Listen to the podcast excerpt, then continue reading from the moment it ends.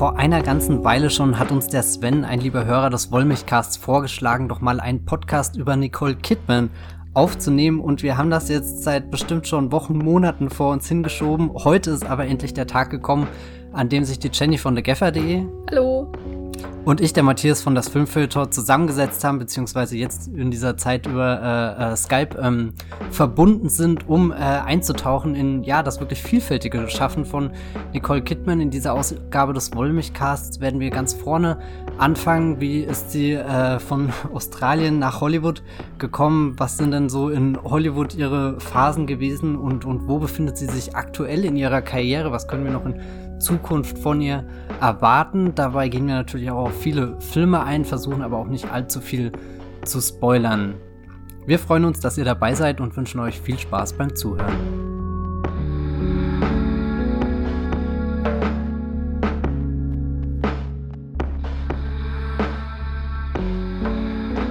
Nicole Kidman äh, hat ja schon eine sehr lange Reise hinter sich, Jenny. Magst du dann mal kurz so die wichtigsten Facts zu ihr zusammenfassen? Aber natürlich, ich habe da mal was vorbereitet. Ach, Nicole, Ausnahmsweise im Podcast mal was vorbereitet. Ich habe, das bedeutet, ich habe vor mir die Wikipedia aufgemacht, die deutsche Version, weil die ist kürzer und äh, lese daraus jetzt vor. Und in zwei Stunden hören wir uns nochmal. Nee, also Nicole Kidman, ähm, wie viele Menschen wissen dürften, ist eine australische Schauspielerin. Wurde am 20. Juni 67 in, aber in Hawaii geboren, in Australien aufgewachsen und grob gesagt begann ihre Karriere in Film und Fernsehen in den 80er Jahren. Da spielte sie ähm, erst so in Serien und Fernsehfilmen mit und dann hatte sie mit ähm, den Film, den ich gestern gesehen habe, die BMX-Bande, BMX Bandits von äh, dem, äh, ja, sag ich mal, B-Film Maestro aus Australien, Brian äh, Trenchard Smith, einen ihrer ersten größeren Kinofilme. Das war noch sehr stark so in dem in der in der Jugendzeit, sage ich mal. Und dann hatte äh, feierte sie aber ein, eine Art Mini-Durchbruch mit ähm, Todes Stille Dead Calm von Philip Noyce an der Seite von Sam Neill und ähm, Billy Zane. Und der, das brachte sie quasi zu internationaler Aufmerksamkeit und da entdeckte sie auch ein gewisser amerikanischer Superstar namens Tom Cruise. Und der war mit dafür verantwortlich, dass sie gecastet wurde in Tage des Donners, quasi der Abklatsch von Top Gun, nur mit einem furchtbaren, furchtbaren Autosport, nämlich äh, NASCAR-Rennen. Matthias, äh, kannst du dich erinnern an äh, Tage des Donners? Weißt du noch, was, was Nicole Kidman eigentlich in diesem Film tut? Oder äh, denkst du nur an das Ruß äh, Gesicht von Tom Cruise? Leider muss ich sagen, dass das ruß äh, verschmierte Gesicht von Tom Cruise schon das Highlight ist. Ich habe auch damals, als ich den gesehen habe, ein paar Screenshots gemacht, die alle äh, von dieser ja Ekstase künden, wenn wenn die äh, Rennfahrer in die Autos steigen und was mir ja vor allem in Erinnerung geblieben ist, ist wie oft die da im Kreis fahren und dass Tony Scott einfach nicht müde wird zu beobachten, wie sie im Kreis fahren. Das ist das so ist, ein furchtbarer Sport, also wirklich. Ich, ich, ja, weiß nicht, mein, mein, mein ganzes Wissen über NASCAR basiert auf Tage des Donners und ich glaube, äh, Logan Lucky, Lucky Logan, wie rum war? Logan Lucky. Logan Lucky. genau, das, das war es dann auch schon wieder. Ähm, nee, aber ähm, was, was da ja auffällt, ist, dass ähm, Nicole Kidman wirklich eher so, so, so herangeholt ist. Also, dass das nicht ihr großer Durchbruch im amerikanischen Kino ist im Sinne von ihr gehört dieser Film, sondern sie ist schon eher in einer Neben Rolle besetzt, äh, die all den äh, äh, ja überbordenden Emotionen der der der jungen heißen Renner, Rennfahrer ähm, versucht ein bisschen ähm, ja, ich weiß nicht, das Ganze ein bisschen in Ordnung zu bringen. Ich meine, an sich ist das ziemlich simpel, die fahren am Kreis. Da kann man nicht viel falsch machen, aber trotzdem sind die Emotionen ja am Überkochen und, und dadurch entstehen Fehler. Und Nicole Kidman mag vielleicht einerseits auch da sein, um den Kopf zu verdrehen, aber andererseits auch irgendwie, um äh, da eben äh, äh, etwas äh, Kontrollierendes reinzubringen. Ich glaube, so, so wie man sie dann im amerikanischen Kino ähm, kennenlernt, ähm, hat sie schon etwas von, von, von einer eher, eher mitdenkenden Person, die, die bedacht ist, die in sich geht, vielleicht ein bisschen zurückgezogen, so, so ein Kontrast zu dem, keine Ahnung, Tom Cruise, der da in seinen, ich will nicht sagen in seinen besten Jahren ist, weil ich glaube, die haben für ihn nie wirklich aufgehört. wenn ich mir jetzt so einen neuen Mission Impossible äh, Film anschaue, aber ähm, schon, schon deutlich so als, als Gegenpol irgendwie in dem Film positioniert. Ja, ich habe auch das Gefühl, dass in gewisser Weise sofort verstanden wird, wie sie einzusetzen ist, so als Schauspielerin. Also ich stelle mir das halt jetzt irgendwie die ganze Zeit vor, seitdem ich das gelesen habe. Äh, man sieht Dead Calm oder Todesstille und überlegt, wie integriert man sie in so eine, eine Rolle, die eigentlich ähm, nicht sonderlich dankbar ist, sag ich mal, ne? Weil sie mhm. ist ja quasi die, äh, sie ist die Ärztin, in die sich ähm, Tom Cruise NASCAR-Fahrer äh, verliebt und durch ihre Position als Ärztin ist sie natürlich auch gleichzeitig so in diese Rolle von der nagging Wife äh, im Grunde gerückt, die in solchen Filmen häufig auftaucht. Also eben die, die sagt, ach, das ist so unsicher und macht das doch nicht. Also das hätte halt auch das Ergebnis sein können. Zum Teil macht sie das auch, aber eben eher zurückhaltend, weil das, was mir ähm, schon sehr auffällt an der Rolle, dafür, dass sie ihr erster amerikanischer Film ist, ist, dass sie so sich irgendwie beständig dagegen zu ähm, wehren scheint und äh, so, so unterschwellig, dass sie halt nur sein äh, ähm, das Eye Candy ist in diesem Film mhm, oder mhm. so. Ne? Also es ist eine Rolle, wo sehr viel Kontrolle drinsteckt, wo sehr viel Selbstbewusstsein auch ähm, dabei ist und sie auch jemand ist, ähm, die Kus Paroli bieten kann. Und ja auch vielleicht irgendwie merkt, dass die Männer nicht das Einzige sind, woran sie sich klammern muss, weil gerade bei dem Film fand ich ja auch, sind die Untertöne zwischen der Männerfreundschaft, ist ja ähnlich wie bei Top Gun oder so, dass das damit rübergeschwappt ist. Also so, so fast schon wie so eine Außenseiterin fühlt sie sich da auch an, oder? Ja, also sie, äh, das erste, wo man sie ja so wirklich kennenlernt, also, also sie, sie wird ja, sie kommt ja zum Tragen, nachdem er so einen Unfall hat, äh, mit Michael Rooker zusammen, seinem Konkurrenten auf der ähm, Rennbahn. Äh, und es gibt so eine Szene, wo er, also Tom Cruise Figur notoperiert werden muss. Ich glaube, Cole Trickle heißt er. Was für ein Name. Naja, ist ein Tony Scott-Film. äh, und er muss notoperiert werden bei irgendwas und, und ihr Gesicht ist so Sie taucht so über ihm auf, aber ihr Gesicht ist in Dunkel gehüllt. Ähm, das heißt, er erkennt sie nicht. Sie ist irgendwie so eine, sie ist wie so eine, eine halbe Erscheinung. Und dann äh, später, das erste Mal, wo man sie richtig wirklich ähm, wahrnimmt, ist so eine Szene, wo er sie für eine Stripperin hält. Ich weiß nicht, ob du dich dran erinnerst. Weil ähm, es ja vorher schon mal so eine Szene gab, wo sie unterwegs angehalten werden und da ist eine Polizistin da und sie äh, erweist sich als, ich weiß nicht, Stripperin, Prostituierte, was auch immer. Ähm, und er sieht die Ärztin äh, und äh, sagt, Frau äh, mit Kontrolle, das kann ja nur was wieder ein Gag von seinen Buddies sein äh, aus, der, aus dem Rennen geschehen. Und das stimmt dann natürlich nicht und das ist alles sehr peinlich. Ähm, und da wirkt sie schon so einfach durch ihren ganzen Habitus äh, komplett entgegengesetzt zu diesen Männern natürlich, die äh, da äh, sich äh, äh, drüber beäppeln. Wie also er gerade angefangen hast, diese Geschichte zu erzählen, habe ich mich erst nicht erinnert, aber jetzt erinnere ich mich wieder und, das, und weiß, warum ich die, die Szenen vergessen habe. Der andere Gedanke, den ich hatte, als ich äh, Tage des Donners, äh, ich glaube gestern oder vorgestern nochmal geschaut habe, war natürlich, dass es trotzdem zu wenig ist.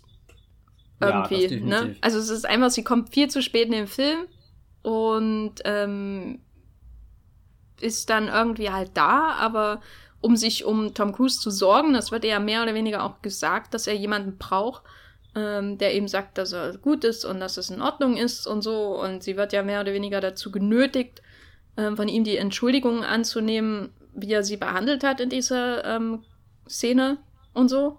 Und das ist irgendwie sehr wenig, weil in Todesstille ist sie schon sehr kontrolliert und also ja, nur um den, also ganz kurz zu erklären, da geht es ja um ein Ehepaar, Sam Neill und Nicole Kidman. Sie äh, ähm, hat einen Autounfall dabei stirbt ihr Kind in einer sehr dramatischen Szene, wo das Kleinkind durch, die, durch das Fenster fliegt.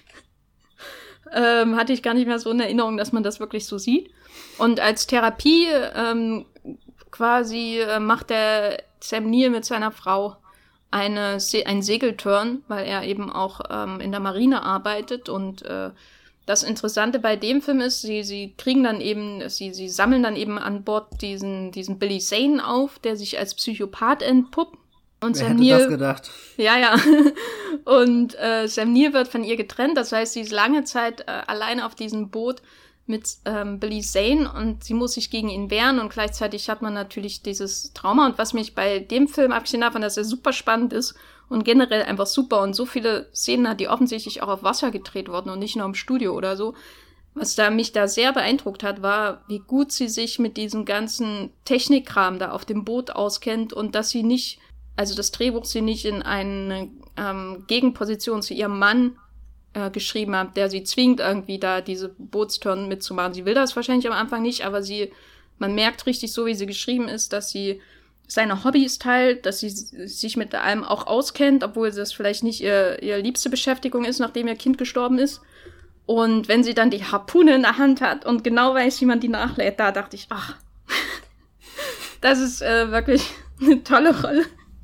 Und dann sieht man halt sowas wie Tage des Donners und da ist sie halt einfach da, ne?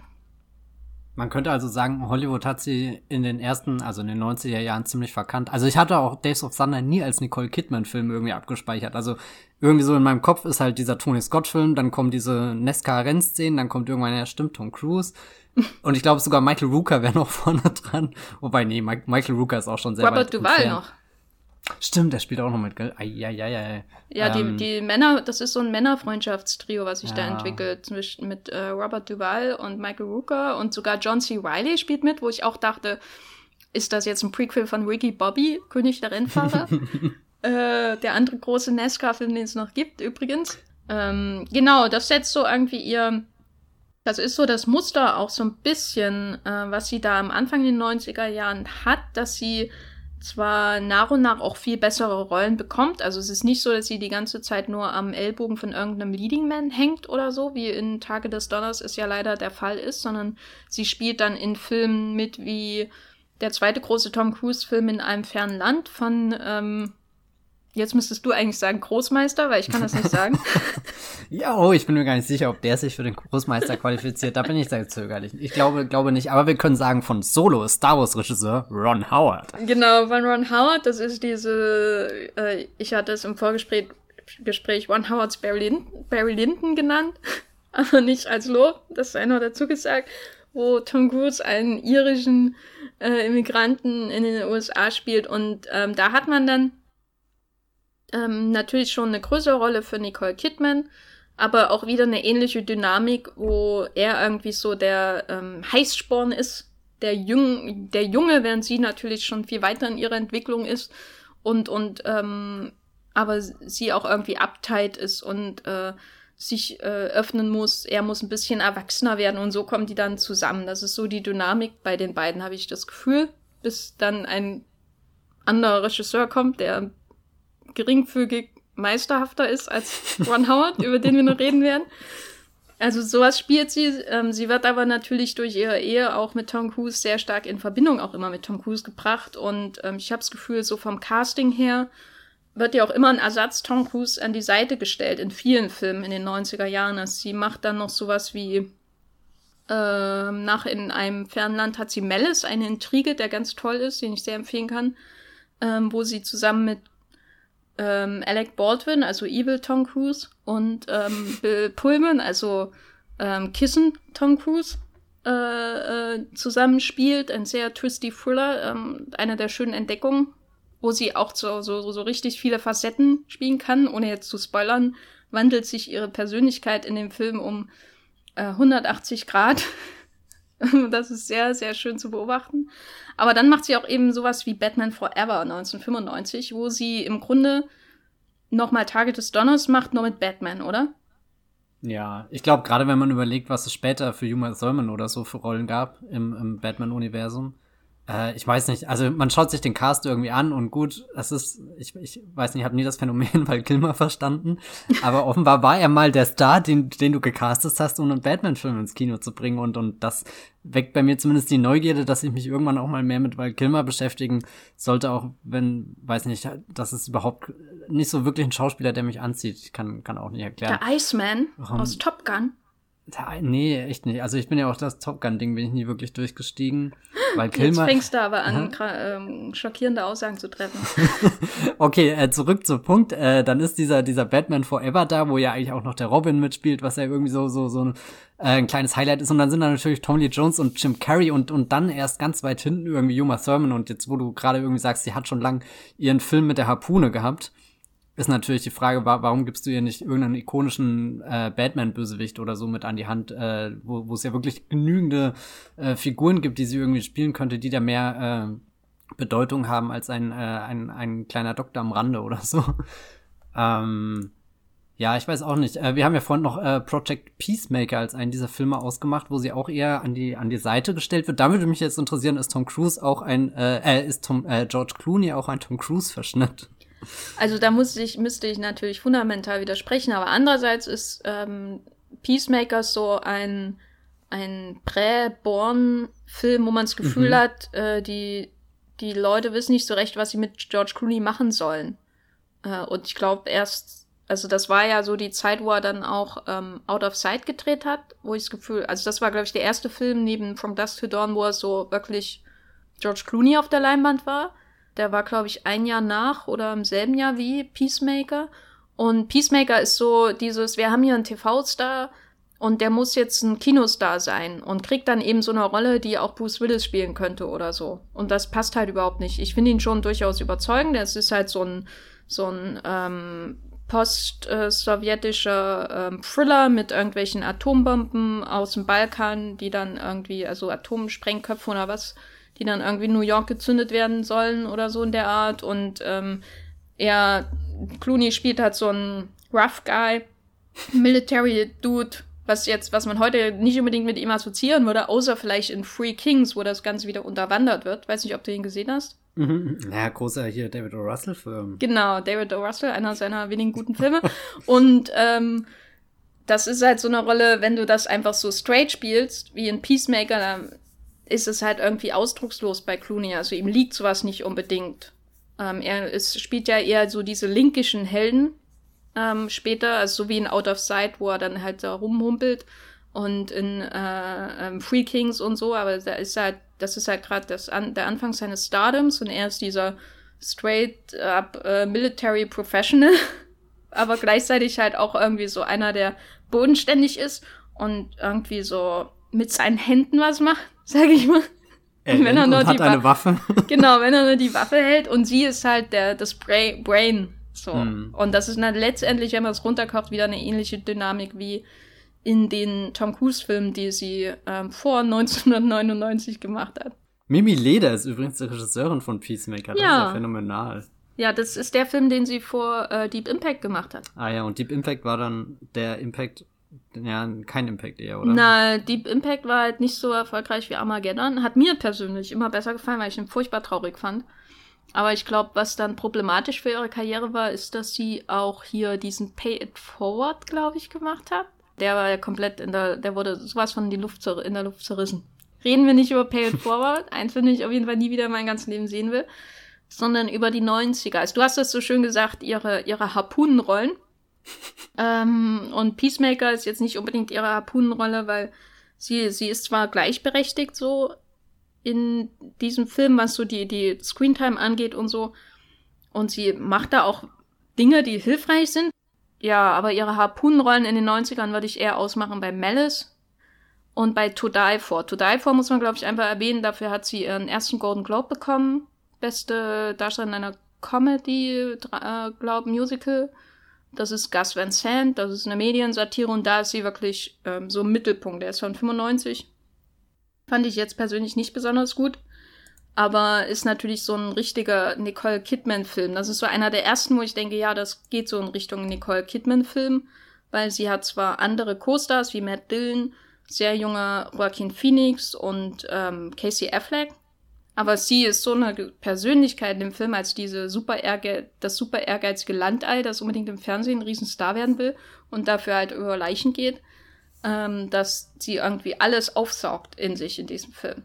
So, ist halt nur schade, dass er nicht gut ist, aber. aber auch dieser Film endet mit einem Bild, ohne jetzt den Film zu spoilern, es ist nur so ein Bild, das halt hängen bleibt, wo man sie hinter einem Eis sieht, so. Und ähm, Ich stelle mir gerade wirklich ein Eis zum Lecken vor, aber okay. ein Capri. und, und das ist, glaube ich, sowas, womit sie viele Menschen assoziieren, ne? so Kälte. Hast du Nicole Kidman, bevor wir ähm, zu Ice White Shut kommen, mit Kälte assoziiert? Ice Queen, würdest, kannst du das nachvollziehen? Also ich hätte jetzt nie Ice Queen gesagt, aber schon so, so was Unterkühltes irgendwie, wenn man ihr Gesicht anschaut und dann, also wir haben ja vorhin schon gesagt, sie bringt irgendwas Kontrolliertes mit. Ich finde, das kann man definitiv in ihr äh, entdecken, auch wenn irgendwie meine erste Assoziation mit Nicole Kidman eher in die Richtung was Trauriges, was Verzweifeltes in ihrem Blick geht, aber vielleicht kann dieses Verzweifelte ja auch aus dieser Kälte herauskommen. Ich weiß nicht, ob Eis das Richtige wäre, aber sie hat auf jeden Fall so was Stählernes manchmal. Ja. Also sie wirkt schon fast ein bisschen so, so, so, auch äh, äh, ohne, ohne äh, offensichtlichen Makel oder so, wie als ist sie so eine, so eine äh, Statue. Gut. Kein, äh, ja, das, das meine ich jetzt nicht negativ oder so, aber, aber im Sinne so, so, sie steht dann irgendwie in diesem Film, wie, wie halt eine Statue im Raum steht und du kannst fast außen rumlaufen und sie bewundern und du merkst, okay, das ist eigentlich ein viel größerer Hollywood-Star, der hier gerade äh, halt an der Seite von George Clooney mit rumrennt und, und eigentlich mit seiner Harpune die ganzen Atombomben da äh, ausschalten sollte. Würde ich nicht empfehlen. Ich, ich, war, ich hatte weder eine Atombombe noch eine Harpune in der Hand. Also ich bin da echt nicht qualifiziert, um darüber Aussagen zu treffen. Hm. Ja. Ich finde es gut, dass du wissen, dass du noch nie eine Atombombe in der Hand hast. Also, ich finde, dafür ist der Wollmilchcast da, um solche Sachen auch über die Moderatoren einfach. Oder ähm, wir lernen uns alle gegenseitig kennen. In diesen schweren Zeiten ist das ja vielleicht wichtig, damit wir wissen, wer die Menschen um uns rum sind, die eventuell, ja, keine Ahnung, Gut, Atombomben ich, ich, bei sich tragen. Ich spüre da Lichte und kann dich schon mal streichen. Ja, okay. Wie ist das denn mit, äh, weil, weil Portrait of a Lady habe ich noch nicht gesehen, aber den hast du ja gesehen. Wie, wie passt der denn jetzt bei Nicole Kidman in den 90ern rein? Weil ich glaube, der hat doch da eine ziemliche Ausnahmeposition. Ja, das ist so der zweite große Nicole Kidman-Film, so wo es ganz viele Männer in dem Film natürlich gibt und auch berühmte ähm, ähm, Frauen, sag ich mal. Also da spielt Shelley Winters mit aus ähm, hier, äh, äh, wie heißt er? das habe ich im Film vergessen. Der Charles Lawton, das Regiedebüt, der einzige Film von Charles Lawton mit Robert Mitchum. Hier Teufel, äh, Nacht, was? Nacht Night des Jägers. Hunter, meinst du? Nacht des Jägers. Ja, genau. Genau, Night of the Hunter. Shelley Winters. Ich wusste nicht, dass sie bis ins hohe, bis ins hohe Alter so Alter gespielt hat. Sie spielt hier äh, mit. Du hast ähm, Barbara Hershey und so weiter und so fort. Und dann natürlich die Männer in dieser Henry James Verfilmung, also Viggo Mortensen zum Beispiel und ähm, John Markovich und Richard E. Grant und so. Also es ist ein, ein ganz hervorragender Cast, so insgesamt einfach, aber das ist ein, die Portrait of a Lady, die Lady ist halt die Lady und das, die Lady ist Nicole Kidman. Ähm, ist Nicole Kidman on fire? Die Nicole Kidman ist, mh, mm, ich finde, am Anfang ist sie schon on fire und dann begibt sie sich in eine Situation, wo man das Gefühl hat, ähm, sie hält ihr eigenes Fire nicht aus und braucht einen Eiskäfig.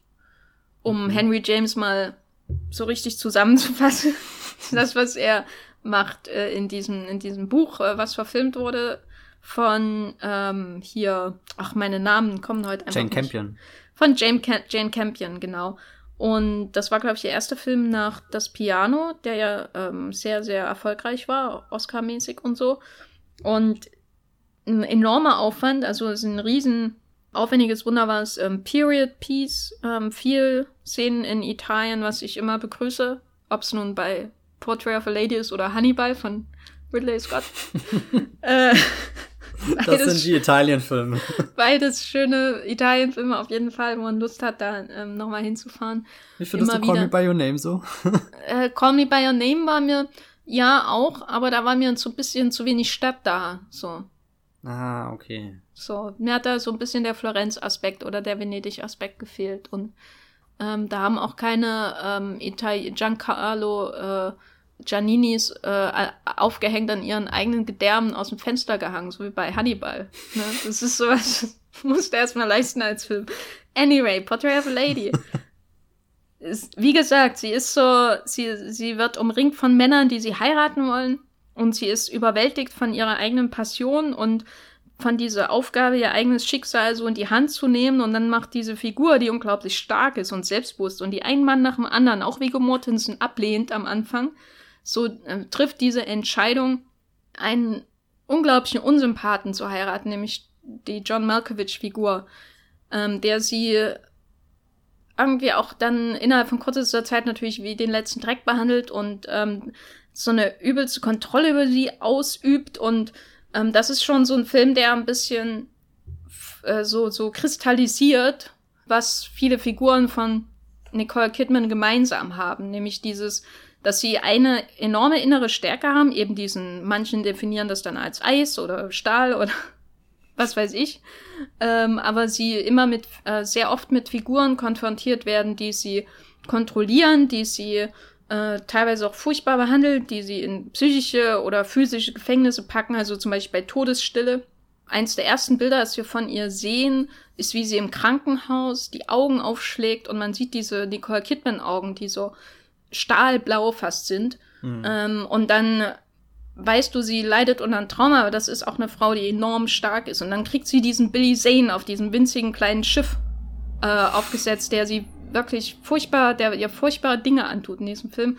Und trotzdem ist man immer in diesem Nicole Kidman-Drall drin, wo man mit ihr da durchkommt und sich dagegen wehrt. So.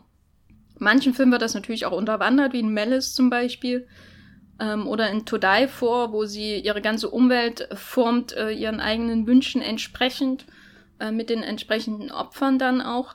Ähm, aber im Portrait of a Lady wird das halt so kristallisiert, diese, diese Figurentyp und die Situationen, in denen er sich wiederfindet, aber auf eine sehr schlaue Art. Und ja, dann kam Ice White Shut. 99.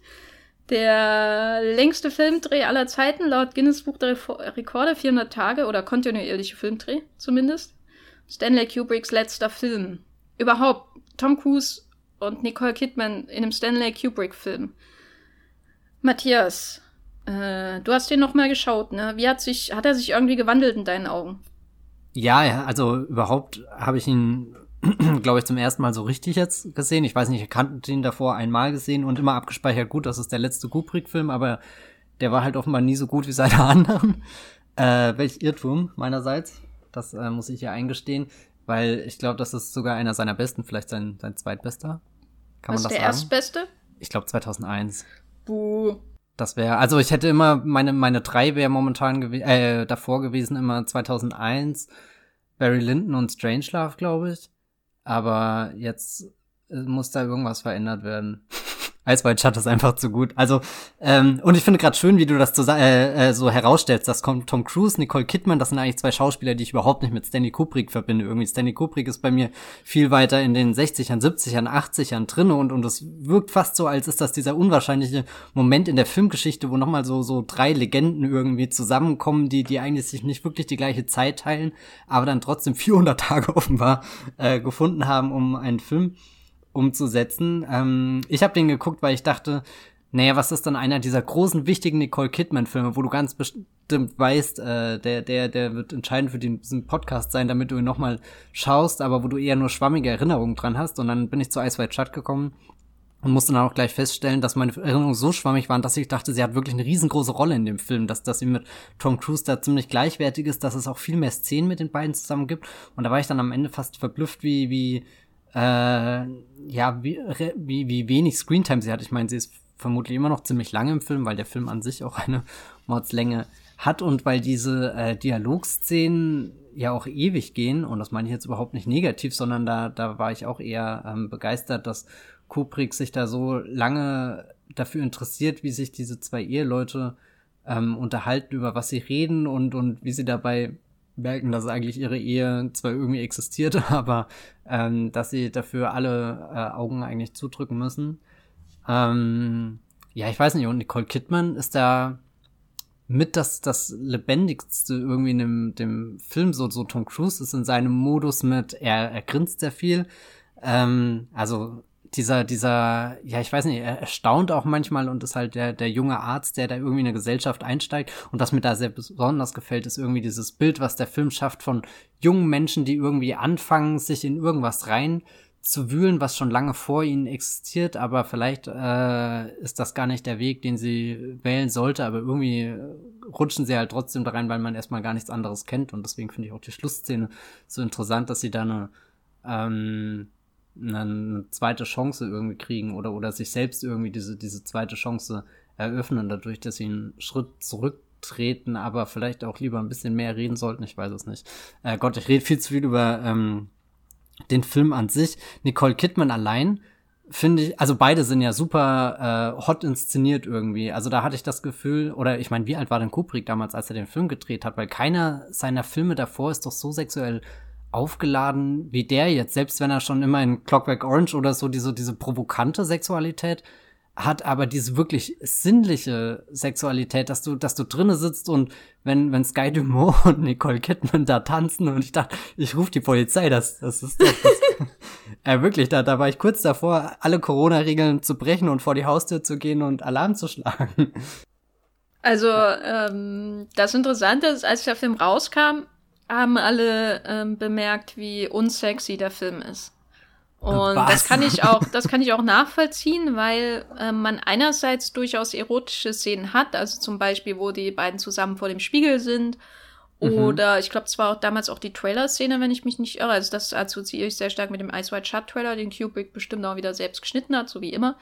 Ähm, und dann gibt es eben die Sky Dumont-Szene, wo ich auch wirklich sagen muss, die ich musste ständig wieder an Judas Manitou denken und das Oder das, ist das alles so ein bisschen.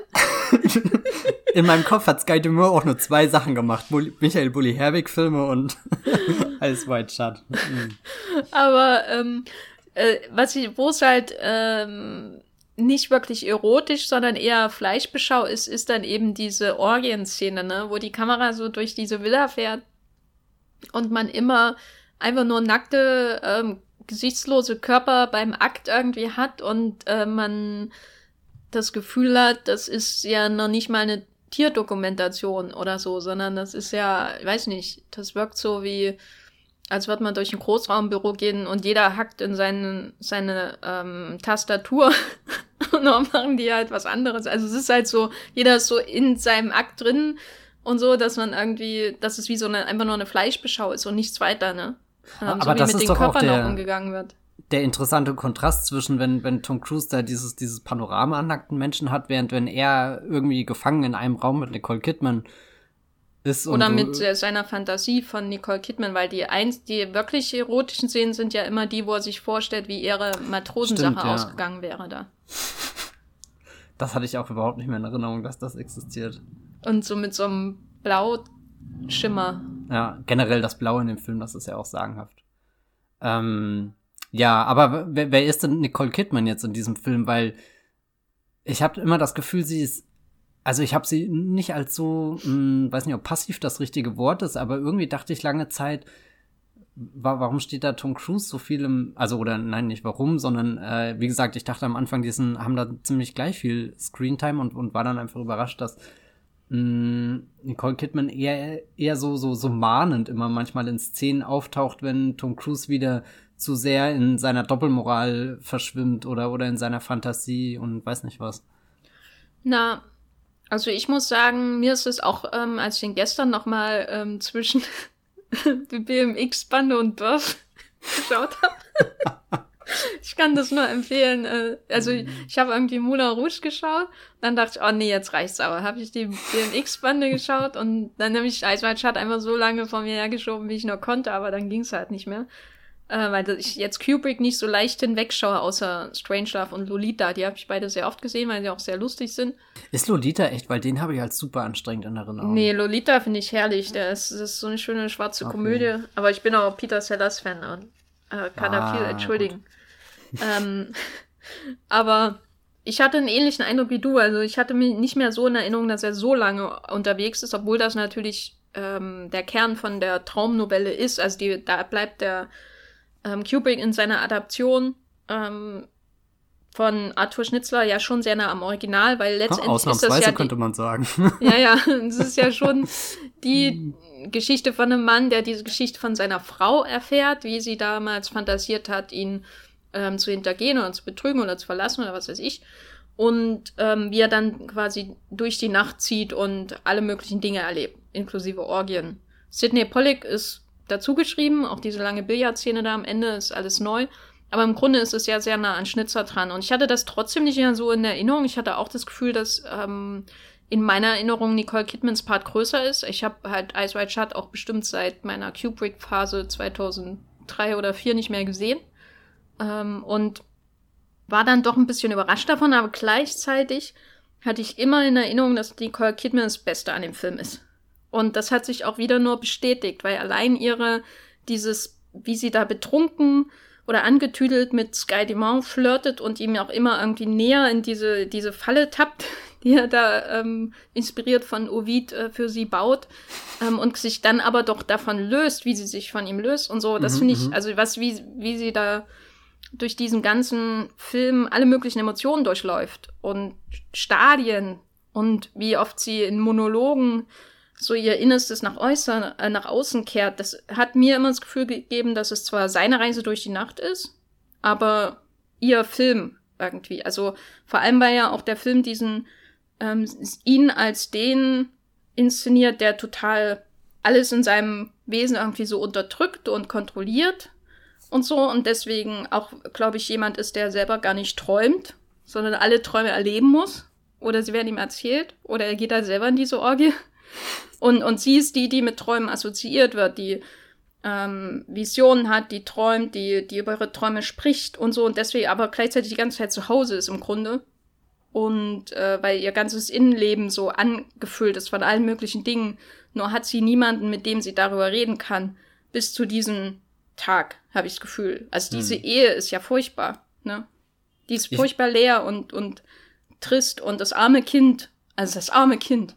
Ich habe manchmal vergessen, dass sie ein Kind haben und war dann immer wieder überrascht, wenn sie irgendwie mit dem Kind am Tisch saß und irgendwie so ganz normal Hausaufgaben gemacht hat, weißt du? Und, und irgendwie die, die, diese Nicole Kidman in dem Film mit der gleichen Person unter einen Hut zu bringen, die irgendwie mit Sky Dumont hier äh, flirtet oder nicht. Oder also so generell war das, äh, das bei, bei Tom Cruise, wie gesagt, er ist in diesem grinsenden Modus drinne und das finde ich überhaupt nicht schlimm, weil das auch ein sehr interessanter Tom Cruise-Modus ist, aber einen, den ich schon weiß nicht, irgendwie der, der mir zu vertraut ist oder so, wo ich, ähm, wenn, wenn Tom Cruise zum Beispiel mit diesen zwei Damen da bei dem Empfang redet, da, da war ich nicht so gespannt, wie geht die äh, Situation aus, lässt er sich da auf äh, irgendwie äh, das Angebot ein oder nicht, während bei äh, Nicole Kidman weiß nicht, da, da, da habe ich richtig äh, irgendwie so diese, diese, diese Dynamik zwischen den beiden, irgendwie die, diese, diese Macht oder so, so gesehen, wie, wie das hin und her pendelt, wie auf einmal Sky Dumont die Überhand gewinnt, wie, wie sie dann wieder zurückstößt, wie du es vorhin gesagt hast, wie sie sich da aus der Situation wieder rausmanövriert und, und je weiter der Film ging, hatte ich das Gefühl, dass, dass das, wovor Tom Cruise Figur am meisten Angst hat, eigentlich Nicole Kidman ist, die da zu Hause ist und vielleicht doch irgendwie so unberechenbar. Und das ist ja auch der Moment, wo der Film, glaube ich, das einzige Mal so, so die Fassung der Kamera verliert, weil der ist ja sonst sehr äh, kontrolliert, auch gefilmt, sehr, sehr langsam und vorsichtig und, und äh, immer klug die Kamera irgendwo positioniert und dann, wo, wo sie da auf einmal dieses Lachen an, anfängt und, und so, so impulsiv und unberechenbar wird und die Kamera dann quasi mit, äh, also in die, diese Handbewegung übergeht und, und äh, wie wir, als würde sie dieses, dieses Lachen äh, abfedern, aber Tom Cruise sitzt dann wie, wie vom, vom, weiß nicht, äh, Blitz getroffen, Schlag getroffen, was auch immer. Äh, er starrt dann da in dem Bett, wie er da sitzt und, und hat ja eigentlich sonst alles immer Kontrolle und die richtigen Worte und, und äh, hat sich hier perfekt in dieser Gesellschaft eingelebt und, und da kommt er jetzt überhaupt nicht mit, das weiß nicht war äh, schon sehr beeindruckend, wie sie das spielt und wie sie dann aber gleich auch wieder äh, in einen anderen Modus wechseln kann oder so. Dass du, das heißt, ich habe eigentlich bis zum Schluss nicht ähm, sie nicht ganz durchschaut und deswegen finde ich auch die letzte Szene so verblüffend, wo, wo, also einerseits dieser Kontrast mit, wir gehen jetzt mit diesem Kind an Weihnachten shoppen und, und wieder sind da überall diese, keine Ahnung, weihnachtlichen Beleuchtungen, Dekorationen, die sich auch irgendwie durch den ganzen Film ziehen und dem irgendwas was Träumerisches eben geben, dass, dass sie da irgendwie dieses Gespräch führen, was, was halt einerseits sehr ehrlich ist, aber auf der anderen Seite, glaube ich, durch die Ehrlichkeit mit, wir können uns jetzt in die Augen schauen und deswegen nicht länger drüber reden oder irgendwie so. Weiß nicht, das, das ist äh, sehr ambivalent. Man hat dann immer das Gefühl, dass er keinen Zugang zu ihrem Innenleben haben will, weil ihn das alles verstören würde, ne? Und als genau, das, das meine ich so, so er hat, erzählt, er hat Angst dann, vor ihr. Genau, als sie ihm am Anfang ihr, ihre Vision da erzählt, ähm, ja, alternativen Lebenslauf, so Gott, wie, wie die Ehe auch hätte laufen können. ähm, das, das ist halt so was, wo er gar nichts von wissen will, weil er eben auch so unterdrückt ist und mm, was ich bei den beiden jetzt noch interessant fand, ist, dass Kubrick ja schon sehr drauf steht, wenn seine ähm, Schauspieler komplett overacten und am Rad drehen.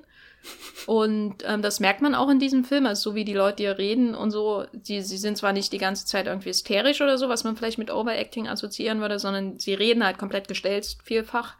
Und ähm, sind auch sehr exaltiert oder ich weiß nicht, sowas, wenn da Ellen Cumming auf einmal da ist und, und, und dann, oder dieser, dieser eine ähm, Kostümverkäufer oh. und so, wo das Gefühl hast, du kommst irgendwie in so einen kleinen Sketch rein. Hm. Ähm, ich fand das auch alles sehr lustig wieder. Also ich meine, es ist ja wirklich ein Sketch, wenn sie da die, die zwei Jungs und das Mädchen dann erwischen, irgendwie, wie, wie das gestelzt ist.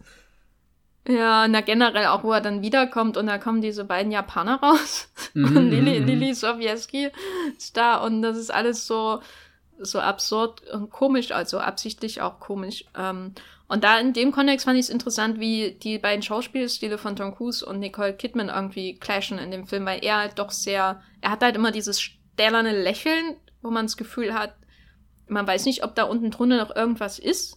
Also auch in seinen Leading Man-Rollen. Ne? Also ist ja immer so ein Problem, dass Tom Cruise manchmal halt so wie so eine Hülle wirkt. Und es man ist weiß eigentlich nicht. unglaublich, dass, dass die ausgerechnet die Mission Impossible Filme ihn da doch fast mit am menschlichsten machen durch seine Beziehung, die er zu Michelle Monaghan hat. Aber das ist ja viel, viel später und. Ja, ja, nee, es kommt mir gerade so. mir, mir hat die, ich, als jemand, der, der äh, Mission Impossible 3 nicht mag, äh, bin ich dagegen so grundsätzlich. Na gut, als Hardcore Mission Impossible 3 Stan muss ich widersprechen. Aber ähm, das Interessante ist hier halt, dass man irgendwie das Gefühl hat, dass Kubrick, mh, mm, und ich bin kein Riesenfan von ihm oder so, aber dass er zumindest sofort zu verstanden zu haben scheint, was die beiden als Schauspieler ausmacht und das so hoch 10 macht. So ein bisschen.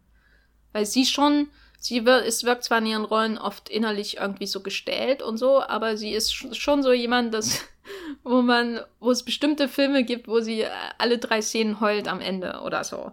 Und mhm. sehr expressiv. Sie ist die, die sich eine falsche Nase aufsetzt, um Virginia Woolf zu spielen oder sich sonst wie maskiert für Destroyer und so. Also sie ist schon eine Rampensau.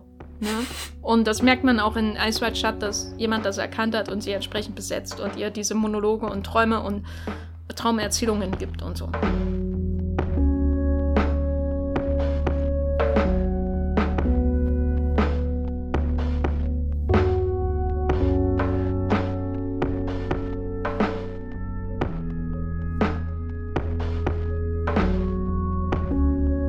So viel zu White Shut 99. Da kam die Scheidung von Tom Cruise.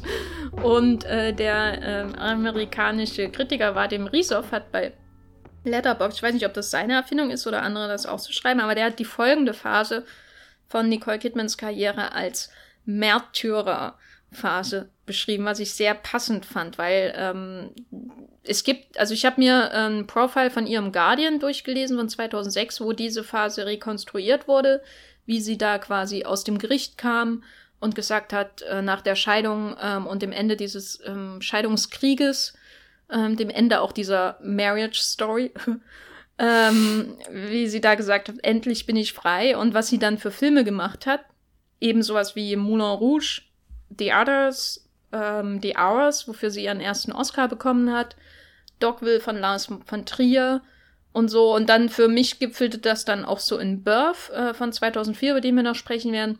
Aber was diese Filme eben oft gemeinsam haben, ist, dass sie die bestimmte Aspekte so von ihren Rollen, nämlich dass durchaus starke Frauen sind oder stählerne Figuren, äh, verstärkt werden und in so Opferrollen irgendwie auch transportiert werden teilweise. Ne? Also sie gerät mehr in den Fokus, haben wir im Vorgespräch gesagt. Und ich glaube, Matthias möchte über Moulin Rouge sprechen, bei dem unsere Meinungen signifikant auseinandergehen. Aber ich will dir zuerst das Wort überlassen. Ähm, Nicole Kidman in Moulin Rouge. Hast du den jetzt nochmal geschaut oder schaust du den sowieso jedes Wochenende? Und wie war dein Eindruck? Ja, nee, nicht jedes Wochenende, aber ich habe ihn jetzt nochmal geschaut. Ich finde es sehr schön, dass du gerade gesagt hast, nach äh, der Scheidung kam die Freiheit und das Erste, was sie mit der Freiheit anstellt, ist einen Film mit Bas Lerman zu drehen. Das ist so, äh, hört sich eigentlich nach einer sehr vernünftigen Entscheidung an. Ich weiß gar nicht, wann ich Moulin Rouge das letzte Mal gesehen habe, vielleicht so vor drei, vier, fünf Jahren. Mm, ist schon ein Film, den ich öfter mal schaue, aber jetzt nicht so regelmäßig und deswegen ist er mir bisher auch immer sehr, sehr anders vorgekommen. Dieses Mal war ich zum Beispiel auch minimal genervt äh, von der einen oder anderen Figur, was mich überrascht hat, weil, weil das hat mich bisher nie wirklich aus dem Film gekegelt, diese, diese ganz arg übertriebenen äh, Dinge, die Bas Lerman manchmal mit in seine Filme bringt, können wir nachher bei Australia auch noch was Witziges, äh, oder was heißt Witziges, das ist eigentlich überhaupt nicht witzig, eher was Dramatisches erwähnen. Ähm, aber was zumindestens äh, Nicole Kidman angeht, äh, ist das ziemlich gleich geblieben. So, da, da ist dieser Film, der, der überquillt vor Farben, vor Ideen, dieses Paris in eine träumerische Stadt verwandelt. Hier, der, der Mond schaut oben mit einem Schnurrbart runter und äh, weiß nicht, der, ja, keine Ahnung, alles ist da lebendig übertrieben. Ich hatte sogar fast ein bisschen gedacht, müsste ich eigentlich mal wieder Amelie schauen. Ist der ähnlich gut? Ich, ich weiß das ja, gar nicht ich muss, mehr. also erstens, nee, ist nicht gut. Also wirklich nicht, aber ich musste oft ähm, dran denken an zwei Leute, und zwar Jean-Pierre Genet, Mhm. und der hat ja auch Amelie gemacht, aber auch Stadt der verlorenen Kinder und so. Und Alien 4. Und Terry Gilliam. Mhm. Sehe ich Und beides. weil ich musste dran denken, weil mich der Film wieder so unglaublich genervt hat am Anfang gerade. Das ging dann im Verlauf des Films, aber am Anfang hat er mich genervt und das, was mich genervt hat, ist auch das, was mich bei Genet oft nervt und was mich sehr, sehr oft bei Gilliam nervt. So, wollte ich nur sagen. Schön, dass wir gleichzeitig an Jean-Pierre Genet gedacht haben. ja, oder? Ein, ich weiß gar nicht, ist das ein großer Filmemacher? Nee. Aber Nee, wahrscheinlich echt nicht. Gell? ich würde sagen, Apprentice Level. Apprentice Level. Ja, habe ich erstmal keinen Einspruch. Auch wenn ich Alien 4 die Rückkehr sehr gut finde. Ähm, aber das hat andere Gründe, glaube ich. Das ist halt ein Alien-Film, der ziemlich gaga ist und sehr faszinierend. Aber äh, zurück. Nee, ähm, wir, jetzt habe ich viel über äh, äh, Moulin Rouge an sich, aber, aber in diesem ganzen Film, der so rumwirbelt, ist Nicole Kidman irgendwie etwas, was dem Film was Erdendes gibt und, und das gar nicht so sehr, weil sie am Anfang ist ja auch super, äh, ja, aktiv, äh, aber, ähm, und, und äh, so, so aufgedreht und geht da mit in diesem Tonfall, aber das, was sich zwischen ihr und äh, äh, Ewan McGregor, diese Liebesgeschichte entwickelt, ist schon irgendwie dieses ruhige Herz in einem unfassbar wildem Film, aber es besiegelt natürlich auch, dass sie hier eine Rolle spielt, die wieder so so hin und her gerissen ist, die die irgendwie hier äh, Weltstar Schauspielerin auf der größten Bühne werden will, das ist ihr persönliches Ziel und sich dann nebenbei noch verliebt, aber andersrum vom Vater irgendwie gleich verhökert wird, damit er überhaupt diesen diesen Traum der der der Aufführung umsetzen kann und an den Duke dann ähm, ja äh, vertraglich verheiratet wird und und der Film ähm, spielt irgendwie lange Zeit damit, dass es ja ziemlich easy ist für Ewan McGregor und äh, äh, Nicole Kidman äh, heimlich irgendwie hinter dem Vorhang sich zu küssen, während der Duke so ein bisschen zum Narren gehalten wird. Und was ich dieses Mal irgendwie verblüffend fand, ist, dass dieser Duke ja wirklich eine grundtiefe, äh, böse, böswillige Figur ist. Ich hatte die lange auch eher nur auf diesem, hm, nun ja, äh, Trottel-Level aber er beharrt ja am Ende auf, auf seinen Vertrag und, und dass er sie da heiratet und, und steht ja dann irgendwie wirklich äh, entblößt im, im Gang mit der Waffe und, und ist bereit äh, abzudrücken und, und hat wahrscheinlich keine Ahnung, was das für seinen weiteren Lebenslauf bedeuten würde. Ähm, ja, da, da ist äh, Nicole Kidman auch irgendwie, ich finde ja sehr interessant, dass äh, oder, oder was mir dieses Mal auch sehr aufgefallen ist, wie, wie sehr sich der Film um an sich die, die Show, die Inszenierung irgendwie beschäftigt. Das war mir vorher auch nie so präsent. Dieses, dieser, also klar, ich meine, du hast immer schon den Spiegel zwischen der Handlung des Films und der Handlung des Stücks, dass sie in dem Film aufführen, dieses, äh, was auch immer Musical. Ähm, aber da, dass du ja auch das, äh, ja, keine Ahnung, erweitern kannst, irgendwie dieses äh, Nachdenken von mh, Nicole Kidman als, als Star, die sich jetzt ähm, eben freischlägt und, und eben diese größte Bühne will, aber dass das trotzdem nicht geht, um ohne weitere Kompromisse irgendwie einzugehen, auch wenn ich behaupten würde, dass das Moulin Rouge eigentlich mit einer der, der kompromisslosesten Filme in ihrer Filmografie ist und das nicht nur, weil wie ein, wie ein äh, Bas Lerman inszeniert, sondern auch wie sie ihn da spielt, wie, wie viele verschiedene Facetten sie wieder drinne hat, dass sie eben am Anfang dieses aufgedrehte, äh, hin und her hüpfende, aber auch dieses verführerische und später dann äh, was zerbrechliches, was wo sie wo sie irgendwie äh, ihre ihre verletzliche Seite zeigt und überraschenderweise sehr wenig von dem mh, eiskalten und kontrollierenden, sondern eher von dem ähm, ich weiß nicht, dass sie außer Atem ist irgendwie. Was sehr lebendig ist auf alle Fälle. Wobei sie aber, wenn sie am Anfang von der Decke kommt, wie so eine Disco-Kugel, mhm. Mm, schon sowas Kristallenes hat, ne? So dieses. Ja, halt dieses, äh, dieses Star, weiß nicht was, äh, so, so wie als, als würde. So als wäre der, äh, der ein Stern vom Himmel. Mhm. Kommen, und ich musste ja. wahnsinnig viel an Birds of Prey denken, weil da ja diese Diamonds are Girl's Best Friend und äh, keine Ahnung was alles äh, gespiegelt wird. Das war natürlich auch sehr witzig. Wobei, aber ich musste da, also ich denke da nicht an Birds of Prey, sondern ähm, ich fand es interessant, weil ich habe immer Probleme mit dem Casting bei diesem Film. Also speziell Nicole Kidman und Ewan McGregor. Ich glaube, ich kann sie beide unabhängig voneinander in diesen Rollen durchaus akzeptieren, aber zusammen und so, ach nee. Ewan McGregor ist sowieso einen eigenen Podcast wert. Der ist, glaube ich, irgendwie zu 30 Prozent an meiner Abneigung gegen Danny Boyle schuld. Aber ein anderes Thema.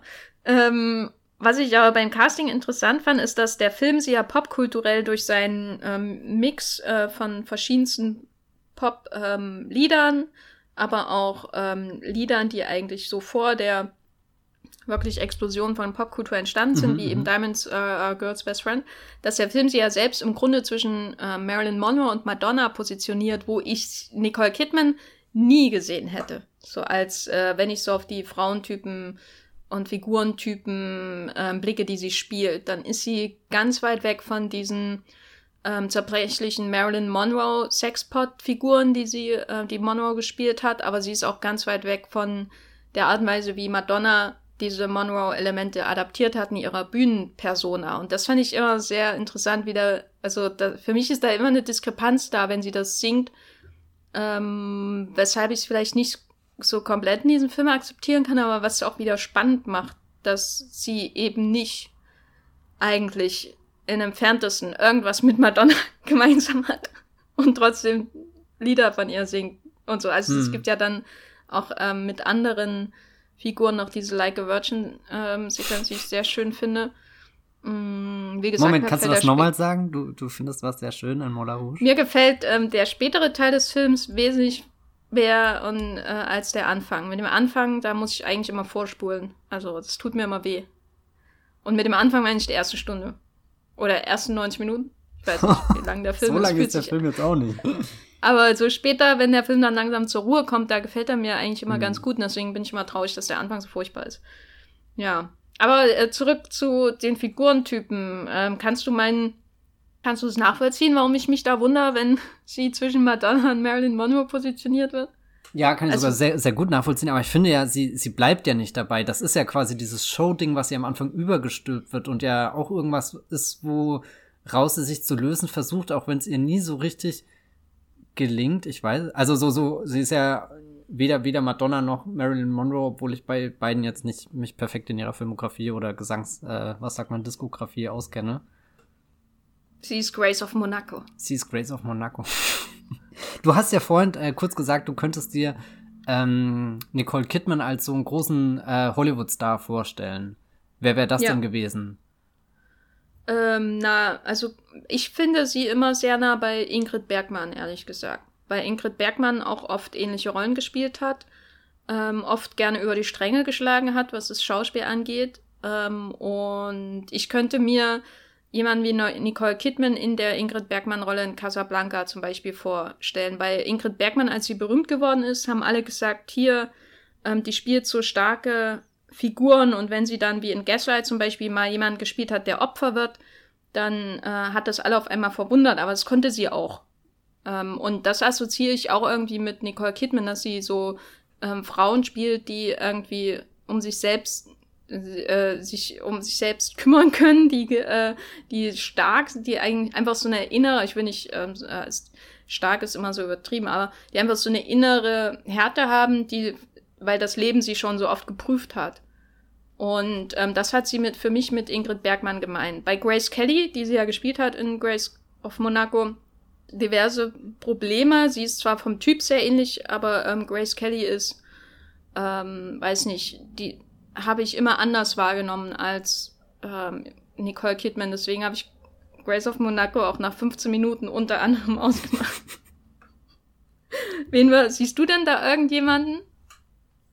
Oh je, da bin ich überfragt. Ich will auf alle Fälle jetzt ein äh, Casablanca Remake mit äh, Nicole Kidman, directed by Buzz Lerman. Und die Klavierszene ist dieses Mal 19 Minuten lang. Ich suche immer noch eine Schauspielerin. Ich weiß nicht, Nicole Kidman ist einzigartig.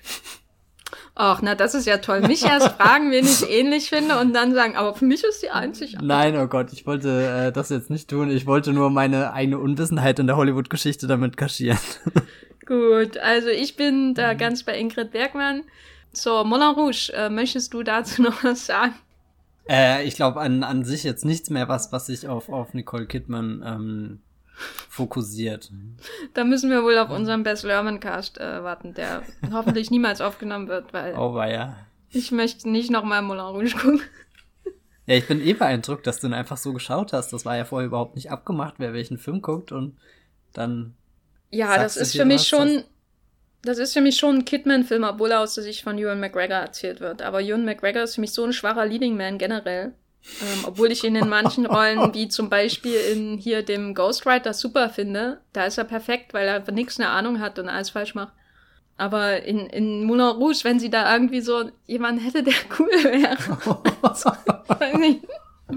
ein guter Leading den ich mag, dann würde mir der Film, glaube ich, noch viel besser gefallen. Aber Ewan McGregor muss, ich komme bei Ewan McGregor nicht über Ewan McGregor hinweg. Ich muss immer an Ewan McGregor denken. Wenn sie da jemanden hätte, der cool wäre. Das ist, das ist wirklich ein Satz, Jenny. Wow.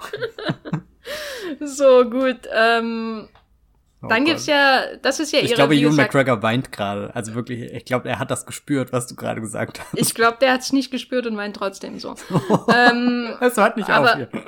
wenn wir so auf ihre Märtyrerphase blicken, wo dann noch die Others drinne ist, Mhm. der jetzt ja geremaked werden soll, wie letzte Woche als News kam, was ich sehr seltsam finde, weil warum? der lebt doch so von seinem Twist, also der ist auch so gut, aber warum will man so einen Film mit so einem berühmten Twist nochmal neu, also wann kommt das The Sixth Sense Remake, möchte ich nur damit Hm, sagen. Super sinnlos. ja. Und dann The Hours, ihr erster Oscar-Film, äh, wo sie Virginia Woolf spielt und dann Dogville.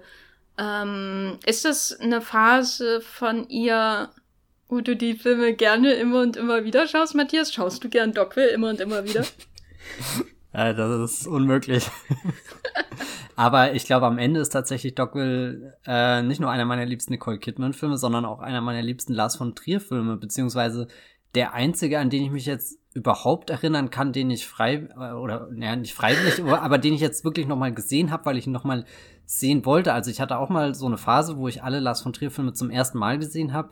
Und da kamen ganz unterschiedliche Dinge raus. Irgendwie war ich ein bisschen in, äh, äh, äh, ja beeindruckt von was auch immer in äh, äh, hier dem Björk-Film. Na, wie heißt er? Dance in the Dark? genau, Dance in the Dark versucht hat, äh, dass der irgendwie diesen, diesen Ansatz zum Musical hatte und äh, schön, dass wir gerade über, über dieses überbordene Musical Moulin Rouge geredet haben und, und da zu den Kontrast von, ja, dem, dem, dem, ja, super deprimierenden Lars von Trier, was auch immer.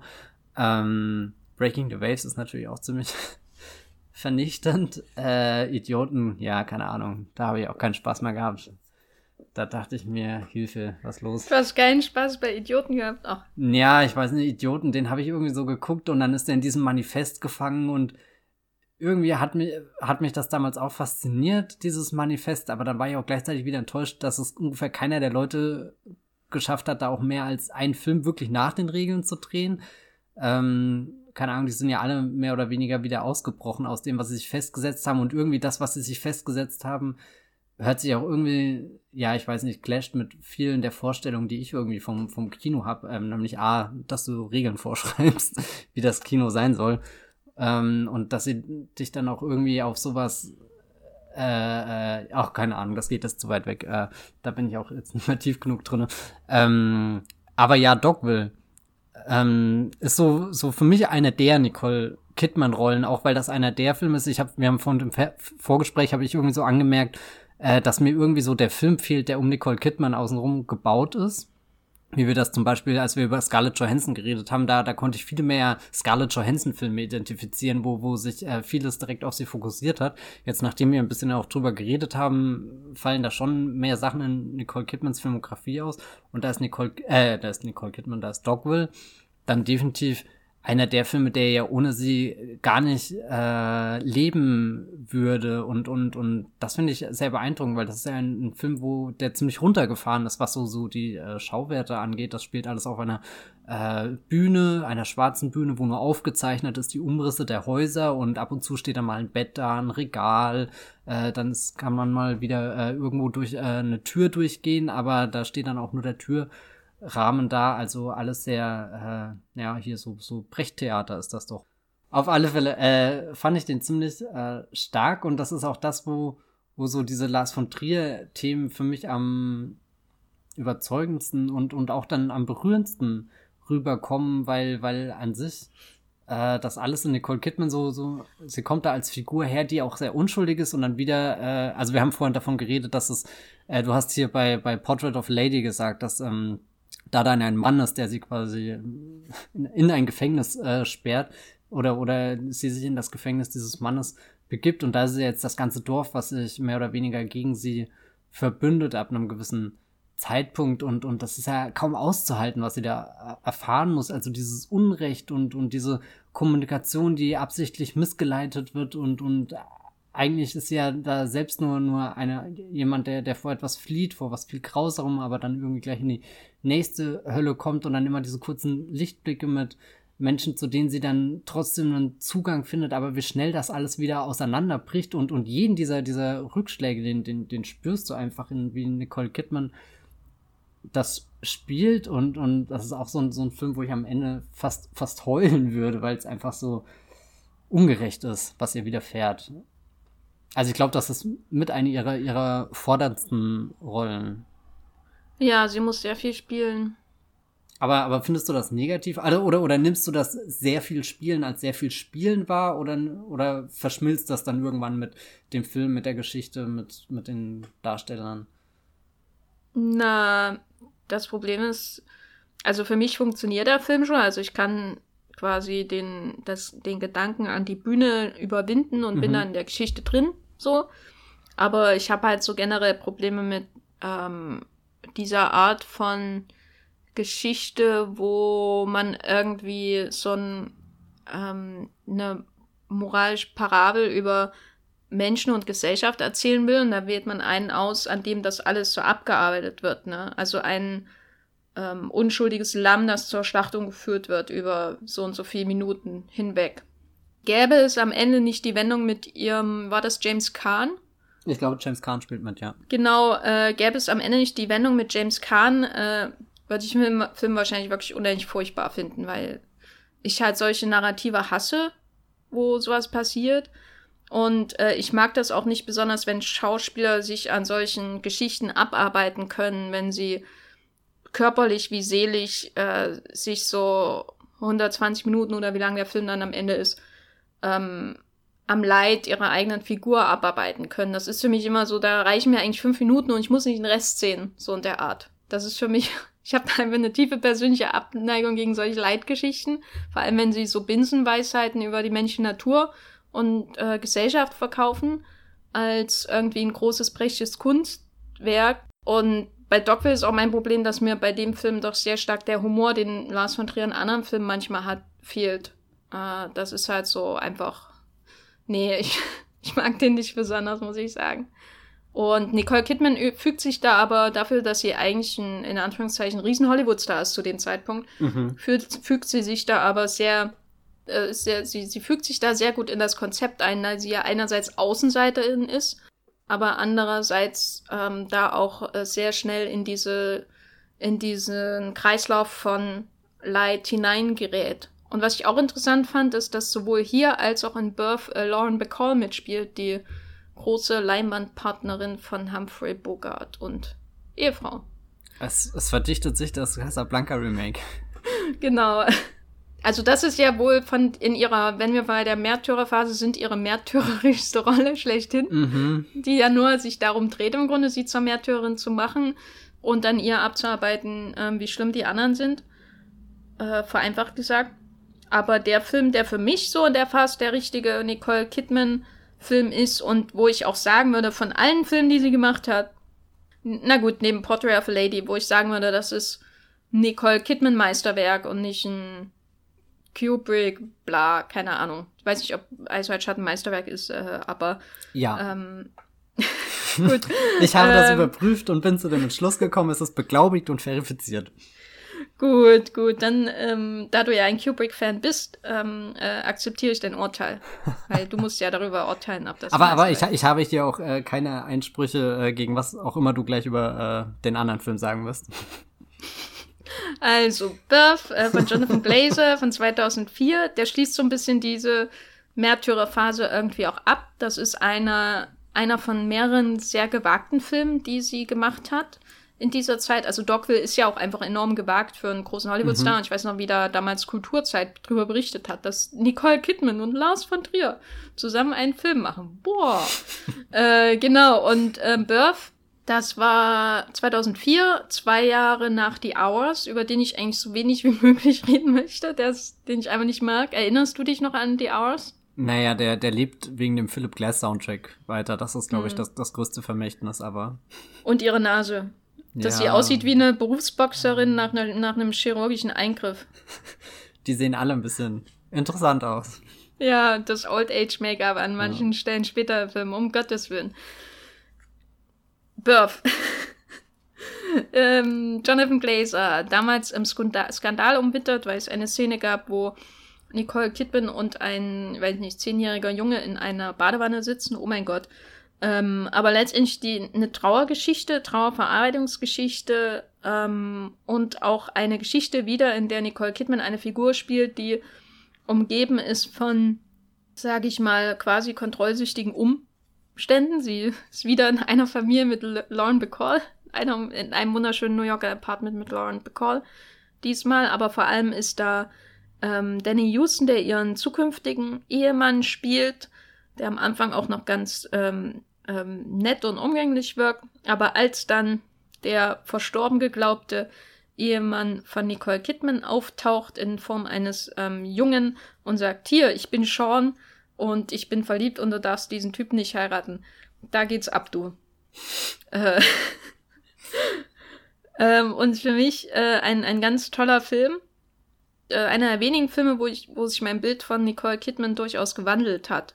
Weil sie hier in ihrem tiefsten Wesen irgendwie zerbrechlich wirkt, ähm, weil ihre Stimme hier noch fast schon Renée Selweger Zü Züge annimmt. Ähm, so, so ganz ein Hauch, äh, so ein ganz äh, hohes, so ein ganz hoher Hauch irgendwie, den sie da in der Stimme hat. Und natürlich ihre Frisur ist ganz anders als sonst. äh, und ähm, sie sehr wenig macht irgendwie. Also sie muss nicht viel. Sie ist quasi das Anti-Dogville, was das Schauspiel angeht. Wie, wie war dein Eindruck von Birth? Den habe ich ja leider wirklich erst sehr kurz gesehen. Also ich glaube, das ist jetzt der, der, der jüngste, neueste äh, Nicole Kidman-Film, den ich mir in den letzten Wochen angeeignet habe. Na, auch ein komischer. So, sagt man das so? Nein, ich glaube, das sagt man so nee, nicht. das sagt man nicht, Ähm, außer du hast dir, du bist in Nicole Kidmans Wohnung gegangen und hast die 35mm Kopie mitgenommen. Oh, das hätte ich gerne gemacht. Das, das wäre der Punkt, wo ich in die Häuser von Hollywood-Stars einsteige. Wenn mein The Bling Ring, da klaue ich die ganze 35mm Kopie. ja, ähm, Jonathan Glazer, ich weiß gar nicht, warum ich den Film so lange habe warten lassen, weil der hat ja schon diesen fabelhaften anderen Skin gemacht. Übrigens, was diese Podcasts ver vereint, ist vermutlich, dass immer Jonathan Glazer den besten, äh, äh, der, den besten Filme der jeweiligen Schauspielerin gedreht hat, sowohl bei Scarlett Johansson als auch äh, Nicole Kidman. Könnte das ziemlich gut hinhauen, oder? Haben wir das geplant? Ja. Nee, egal. Ich, äh, ich finde, mh, alles in den beiden Karrieren läuft darauf hinaus, dass wir diesen Vergleich im Podcast ziehen können. Auch gut. Ähm, ich finde äh, äh, interessant, was du gesagt hast, dass, dass auf Dogville quasi diese, diese total äh, nach, äh, ja, keine Ahnung, offensichtliche Schauspielleistung jetzt so in so ein Film kommt, der, der so still ist.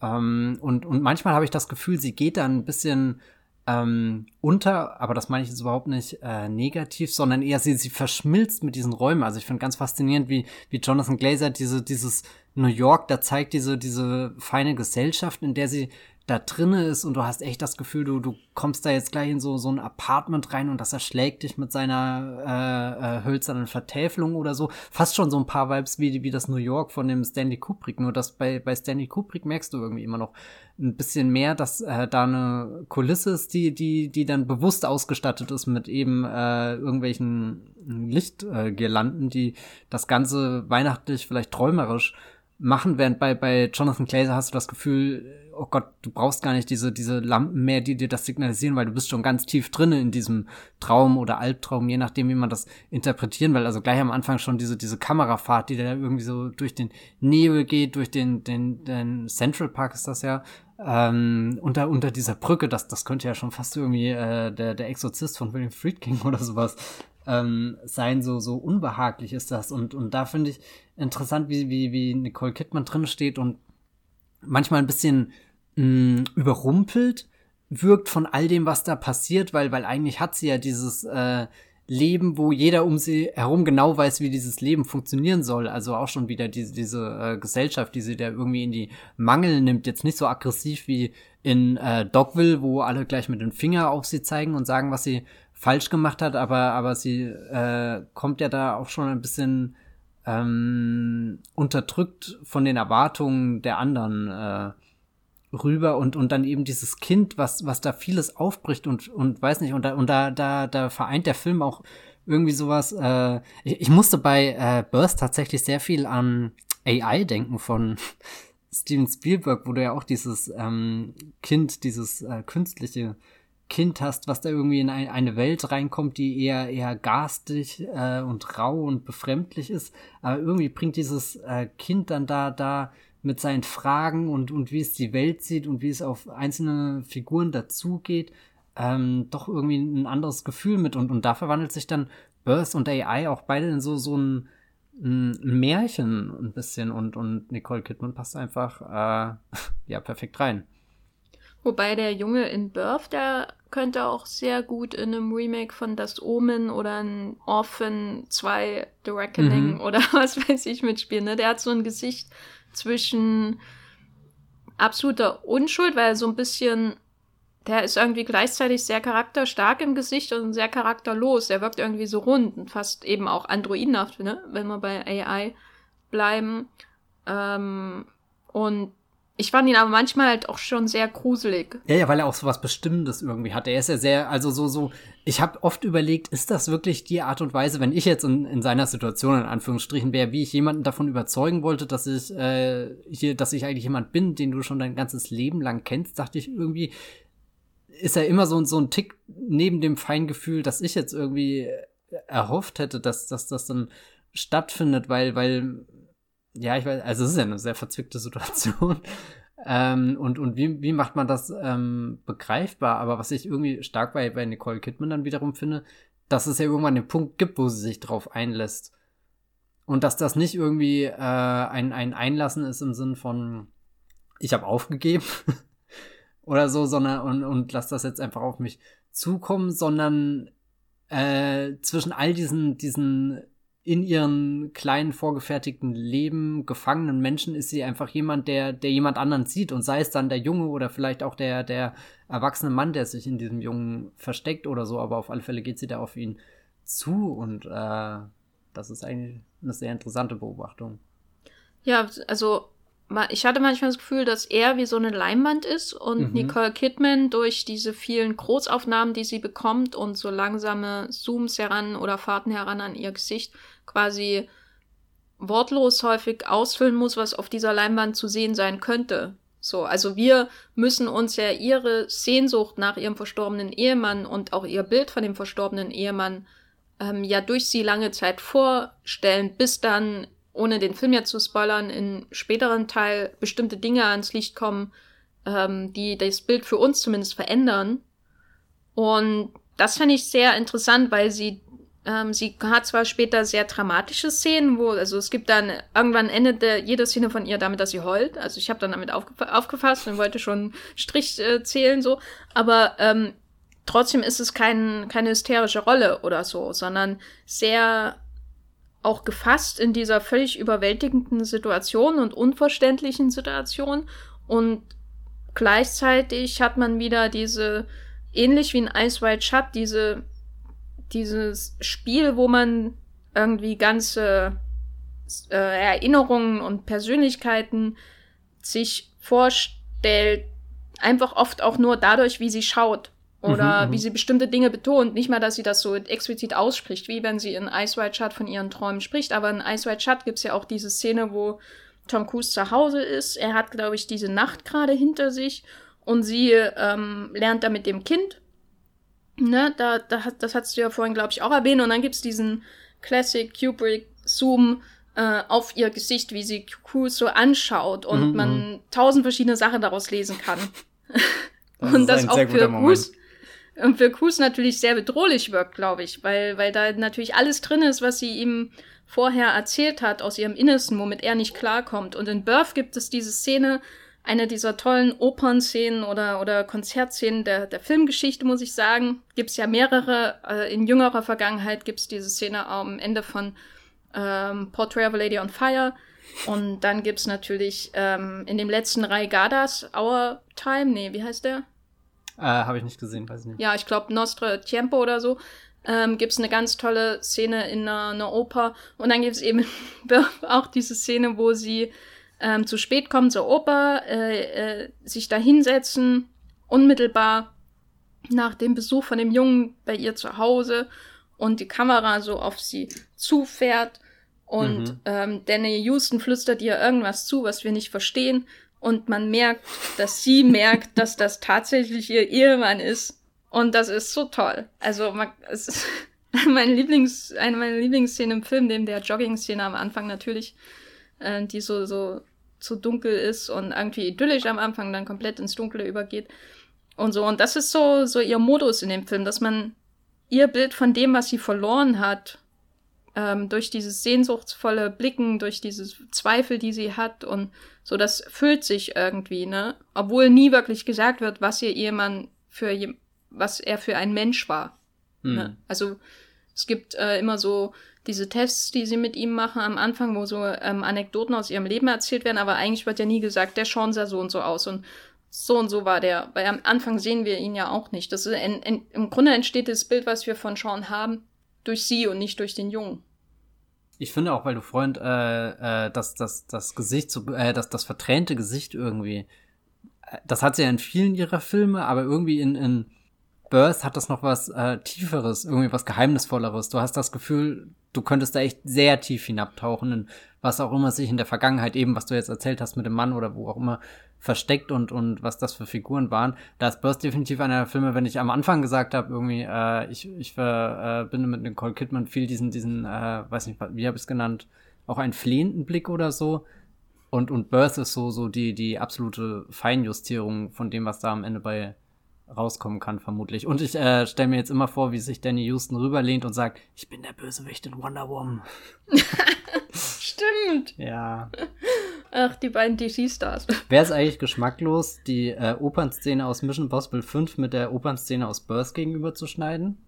Ich finde, das sollst du machen, ähm, damit ich das liken kann bei Twitter, aber es mir zu peinlich wäre, um es zu retweeten. okay, das ist schon äh, alles, was ich hören wollte.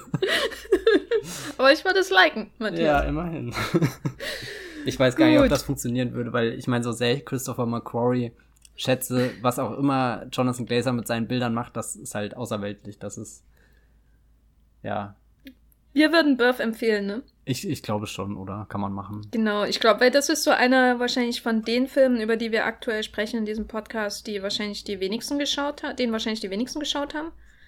Ähm, kann ich mir vorstellen. Einfach weil Jonathan Glazer jetzt, äh, der, den kennt man zwar vielleicht durch Under the Skin, aber der ist halt nicht so ein großer Name. Während Ice White Shut oder The Others oder Moulin Rouge oder so werden wahrscheinlich die meisten geschaut haben. Deswegen würde ich an dieser Stelle nochmal explizit darauf hinweisen, schaut Birth. Das ist ein toller Film.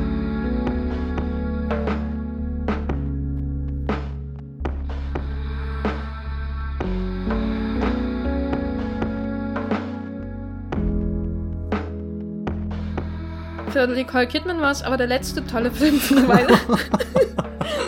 ähm, weil wir haben ihre Karriere ja so in Phasen eingeteilt und Mm, das war für mich so der Gipfel ihrer, ihrer Märtyrerphase und danach, ähm, das war ja dann auch zwei Jahre nach diesem Oscar für die Performance in the Hours, ähm, danach hat sie so Schritte noch mehr ins Mainstream-Kino getan und Mainstream klingt irgendwie komisch, weil Birth letztendlich auch Mainstream ist, aber da hat sie dann eben sowas gemacht wie die Dolmetscherin mit, äh, ich glaube, Sean Penn ähm, von Sidney Pollack äh, Verliebt in eine Hexe, dieses Remake von Noah Ephron mit ähm, Will Ferrell, was nicht so richtig gefunzt hat. Ähm, dann diesen Fur, der ist wieder so ein Sonderfall. Äh, diesen Diane Arbus Film mit Robert Downey Jr. in seiner Prä-Iron Man Phase. Also sie hat auch immer noch so, so, so, sag ich mal, eigenartige Filme zwischendurch gemacht. Also sie hat eben im selben Jahr den Goldenen Kompass gemacht und Margaret at the Wedding, also Margaret und die Hochzeit von Noah Bombeck, als Noah Bombeck noch nicht so groß war, wie er jetzt natürlich ist. Und natürlich dann auch Australia und Nine hintereinander weg. Und ähm, wenn man so diese ganzen Filmtitel nennt, dann sind das teilweise sehr, sehr große Filme. Es sind aber auch durch die Bank eigentlich nicht besonders erfolgreiche Filme. Und Nicole Kidman war jetzt nie so ein Box-Office-Megastar oder so.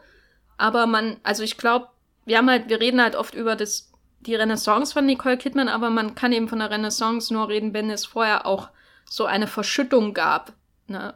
Also wenn irgendwie was verschüttet war, das dann gefunden und wiedergeboren wird, da muss es eben erstmal verschüttet gewesen sein. Und das ist für mich die Phase, wo Nicole Kidman irgendwie wieder ähm, dieser Moment, nachdem sie diese Filme gemacht hat, wo sie so stark im Fokus steht, anders zum Beispiel als in den 90er Jahren, wo sie Filme oft auch alleine fast trägt, obwohl sie einen starken Cast um sich herum hat. Da kommt dann eben danach diese Phase, wo ähm, viele Filme nicht gelingen, ähm, wo auch größere Flops dabei sind, wie natürlich Australia.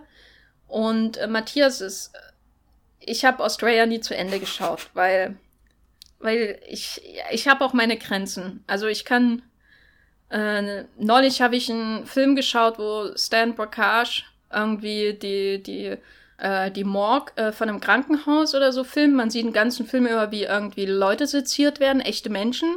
Und da dachte ich, hm, das ist, ist das jetzt meine Grenze? Nee, ich muss den jetzt zu Ende schauen. Aber Australia, da habe ich wirklich, da kann ich nicht zu Ende schauen. Du hast das aber getan, mindestens zweimal, glaube ich. Ja, äh, also so wie wir hier reden, ich hab, bin quasi mit Australia in diesen Podcast gemündet, äh, habe ihn heute früh nochmal angeschaut, weil ich irgendwie dachte, wenn, wenn, wenn, wenn ich jetzt für diesen Nicole Kidman Podcast, dann schaue ich ihn vielleicht nie wieder, weil das ist auch so ein Bas Lerman-Film, der mir beim ersten Mal irgendwie, ja, nicht wirklich zugesagt hat zu äh, äh, Ungleichgewichtig sind da die verschiedenen Aspekte. Auf der einen Seite hast du dieses riesengroße Melodram äh, mit Hugh Jackman und Nicole Kidman, diese, diese Liebesgeschichte und, und dann äh, völlig unpassend äh, Szenen wie Nicole Kidman sieht zum ersten Mal Kängurus hüpfen, die Kamera zoomt rein in Zeitlupe, du siehst dieses prachtvolle Tier in der äh, CGI-Wüste von was Lerman und, und Nicole Kidman flippt fast aus, weil sie so begeistert ist und ist da schon fast wieder in diesem Modus von Moulin Rouge am Anfang und auf einmal tut es einen Schlag und das äh, äh, äh, Känguru wird weggeknallt und liegt dann blutend obendrauf auf dem Auto. Ja, ich weiß nicht, das ist irgendwie so comichaft, so, so, so eine Karikatur, ganz, ganz seltsamer Moment irgendwie, der so, so total bricht, aber irgendwie auch typisch für Lerman ist, aber ich glaube, das ist dann das sind die Ausrutscher von Lerman irgendwie, die, die ich nicht so geil finde. Keine Ahnung, das ist einfach so, so ein Moment, der einen so rausbläst aus, aus diesem Film, der, der am Anfang echt viel damit hadert, was er denn jetzt eigentlich sein will, ob er, ob er eher dieses prestigeträchtige Drama ist oder doch ein bisschen goofy, so, ich weiß nicht, sehr, sehr, sehr seltsam und, und auch wie, wie, ähnlich wie, ähm, wenn du sagst, bei Moulin Rouge ist eigentlich die, die, die zweite Hälfte oder das Ende, wo, wo sich der Film ein bisschen mehr beruhigt, dass was du äh, magst, dann ist zumindestens Australia am Ende, beruhigt er sich zwar nicht, um Gottes Willen, der, der wird noch größer und noch gewaltiger und dann, dann äh, ist da der Krieg bricht äh, richtig ein und unglaubliche Zerstörung, das äh, ist schon äh, visuell fast äh, Pearl Harbor äh, Level von äh, Michael Bay, aber zumindestens äh, entscheidet er sich dann für, für den Tonfall und, und ähm,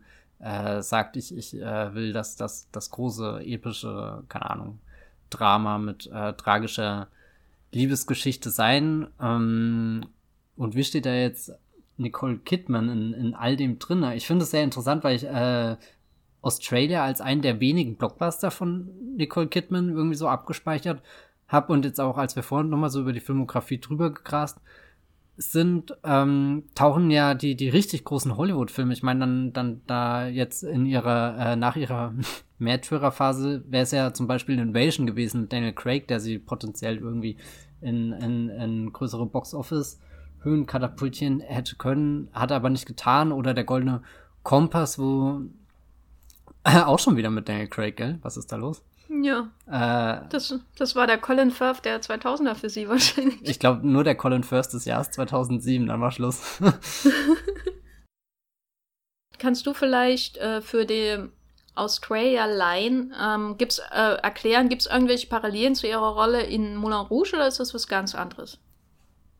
Mm, ich finde, durch das historische Setting ist das schon ein bisschen anders. Also so die Moulin Rouge-Rolle ist eine, die, ja, ich weiß nicht, ein bisschen die stellvertretend für viele andere Rollentypen steht. Ja, wobei das tut hier in Australien auch. Aber Australia hast du halt immer diesen, ja gut, dann kommt sie aus dem äh, Großbritannien darunter äh, in das Australien und stellt sich da am Anfang halt wie die äh, äh, arrogante Kolonialistin an, ehe sie halt das äh, Land und die Menschen und vor allem Hugh Jackman für sich entdeckt und, und äh, auch irgendwie ihre eigene Stimme findet, wo sie ja am Anfang eher, eher unerträglich und naiv und total klischee beladen wirkt. Also macht sie da eine äh, ähnliche Entwicklung durch. Aber ich muss auch sagen, irgendwie geht sie in diesem ganzen Film unter. Also äh, es ist so, so ein bisschen, als hättest du Titanic, aber du fieberst am Ende nicht mit Jack und Rose mit sondern es ist nur noch diese mit, der, mit dem Eisberg? Ja, nee, das auch nicht, aber du, du hast halt nur noch diese, diese, dieses große Epos, diese großen Bilder und rein theoretisch sind da Hugh Jackman und Nicole Kidman, die irgendwie perfekt, also so, so ist es, auch wenn, wenn ich es auf dem Papier immer lese, habe ich fast ein bisschen Gänsehaut, weil, weil das so, so wirkt wie, wie ein Film, der, der wirklich entstehen musste, so, es ist unvermeidbar, dass Bas Lerman ausgerechnet diese zwei Megastars in einer riesengroßen Liebesgeschichte zusammengetrommelt hat, aber am, am Ende äh, brechen die Figuren nie, nie so, so durch, wie, wie, wie, wie das jetzt vergleichbar in, in Titanic ist oder dann eben auch in, in Moulin Rouge, wo ich im Gegensatz zu dir immer äh, äh, äh, Nicole Kidman und Ewan McGregor als Paar äh, sehr gut fand. Und ist die, die Dynamik zwischen den beiden, ähm, das klingt für mich so ein bisschen wie da in den 90ern, dass sie da wieder so ein, so ein Mann an ihrer Seite hat, der bodenständig ist, der irgendwie seinen Finger in die Erde tut und weiß, da ist gestern eine äh, Herde von Kühen lang gerannt oder der Bösewicht ist hier lang gegangen. also so ähnlich wie in äh, natürlich in dem Far and Away, in einem fernen Land von Ron Howard, äh, aber auch Peacemaker, über den wir gesprochen haben.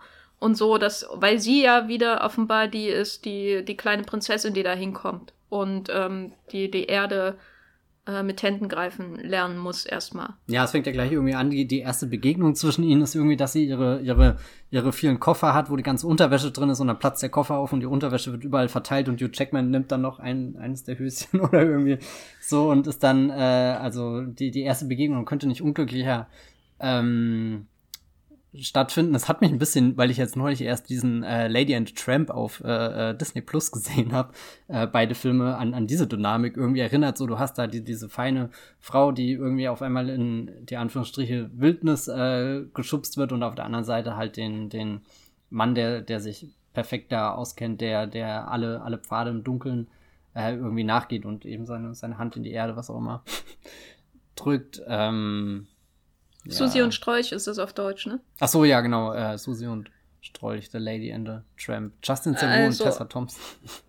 also Australia ist quasi Australiens Lady and the Tramp meets Titanic und Pearl Harbor. Oh je, ich weiß nicht, ob das nochmal einen zweiten, einer zweiten äh, Überprüfung standhält, aber mein, ja, keine Ahnung. Ich, ich weiß nicht, irgendwie, Australia wirkt immer so wie so ein Film, den ich viel lieber mögen würde, als dass ich ihn tatsächlich finde, wenn ich ihn schaue. So, so, da, da ist es dann nur noch so eine Pflichtübung. Manchmal staunt man und, und ist eben angetan von, von der Star Power, die da drin ist, aber dann wird sie auch wieder verschüttet von dem Bombenangriff der Flieger und das bleibt irgendwie das, das Bild der, der Asche. Das ist irgendwie das, was mir jetzt so noch am präsentesten ist, aber auf keinen Fall, was auch immer sich zwischen ähm, Nicole Kidman und Hugh Jackman da anbahnt. bahnt in diesem Film, obwohl ich es eigentlich von der, von der Prämisse her finde ich die beiden ziemlich perfekt füreinander. Ähm, wir sind jetzt quasi im Karrieretal, was immer noch, ähm, also es ist natürlich im Vergleich zu anderen Darstellern kein echtes Karrieretal. Also der, ich würde sagen, der Ansatz-Tiefpunkt ist dann wahrscheinlich, ansatzweise Tiefpunkt ist dann wahrscheinlich Trespass mit ähm, Nicolas Cage. Cage. von Joel Schumacher, von ihrem Batman Forever Regisseur kurz von da, 2011. Kurz davor der Auftritt im Adam Sandler Film uh, Just Go With It. Ja, da würde ich ja gerne noch mehr sehen, dass sie noch mehr solche Comedy-Sachen macht. Mhm. Ähm, da kommen wir vielleicht noch zu in unserem Podcast, der dann erst wahrscheinlich vier Stunden dauert, wenn wir dann zu ihren Comedy-Rollen kommen. Oh, ja. Aber ähm, das ist quasi so da hat man irgendwie das Gefühl, das sind Rollen, die sind nicht unbedingt schlecht. Die Filme sind auch nicht immer unbedingt schlecht oder so, aber es ist irgendwie. Mm, die, man redet nur noch darüber, wenn Zac Efron auf sie pinkelt. ist mein Eindruck. Ja, diese Quallenszene in The Paperboy von Lee Daniels.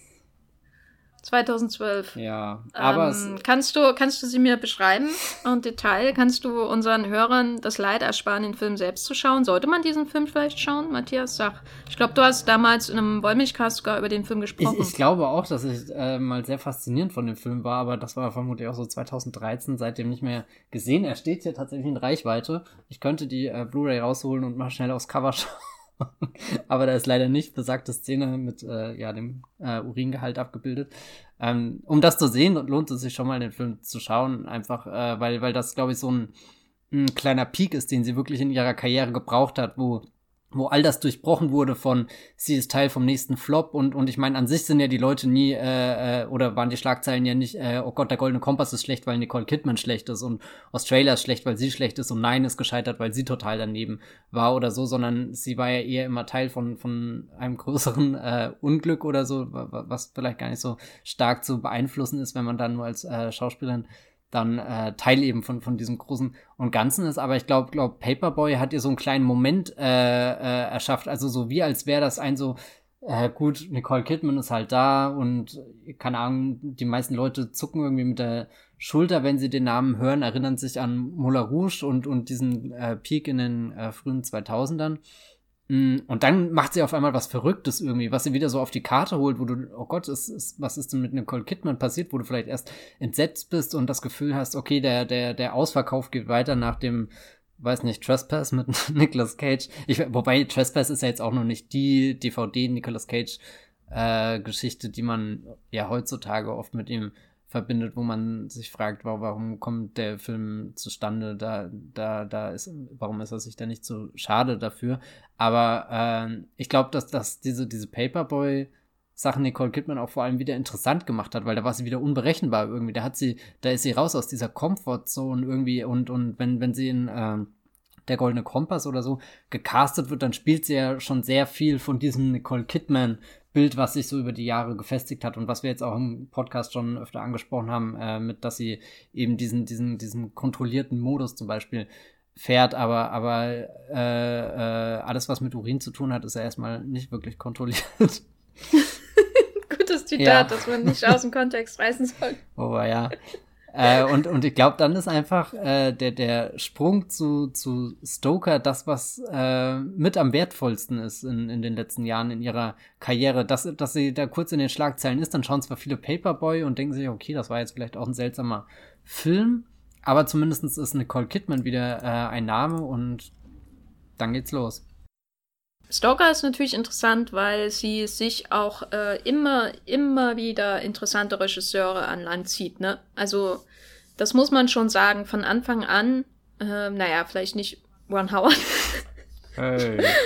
Aber zum Beispiel, also sie hat irgendwie oft so, also man merkt bei ihr immer den Instinkt zum interessanten Projekt. Also zum Beispiel bei Malice, ähm, da ist der Harold Becker oder wer da Regie geführt hat, ist vielleicht jetzt nicht der, so der spannendste Name, aber das Drehbuch ist halt von Aaron Sorkin äh, und Scott Frank mitgeschrieben, was man dann halt auch merkt und man kann sich richtig gut vorstellen, wie da jemand das Drehbuch liest und denkt, oh, da ist, das ist was Besonderes, so. Ähm, und dann sucht sie sich eben die Filme raus mit Jane Campion und mit Stanley Kubrick und mit Bess Lerman meinetwegen. Ich finde schon, in der Reihe der interessanten Filmemacher sollte man ihn mit aufzählen. Lars von Trier natürlich, Jonathan Glazer, nach ähm, Sexy Beast äh, jetzt nicht unbedingt jemand, wo ich denke, ja, der macht jetzt einen Nicole Kidman-Film oder so. Also Sexy Beast war ja sein, sein Debüt, glaube ich, und auf jeden Fall sein Durchbruch. Ähm, Gangsterfilm und dann macht er sowas wie Birth, was so völlig aus dem Nichts kommt, irgendwie ähm, nach Sexy Beast. Und dann hat sie halt ähm, Park Chan-wook 2013 mit Stoker, ein, ein Drehbuch, was auf der Blacklist stand damals, ähm, weil das ist geschrieben von diesem einen Dude aus Prison Break. äh, war auf dieser Blacklist von den, ähm, be den besten unverfilmten Drehbüchern in Hollywood. Ähm, auch wirklich ein gutes Drehbuch. Dann macht sie diesen Film mit Mia Wasikowska, ein, ein weiteres, glaube ich, Talent aus Australien. Ne? Mia Wasikowska ist auch Australierin. Dächte ich. Matthew Goody, Good, Good, Good, ich weiß nicht, wie man ihn ausspricht. Und so, und was interessant ist, wenn wir hier ihre, den Beginn ihrer Renaissance so zwischen Paperboy und Stoker. Paperboy so als skurriles What the fuck, das macht Nicole Kidman.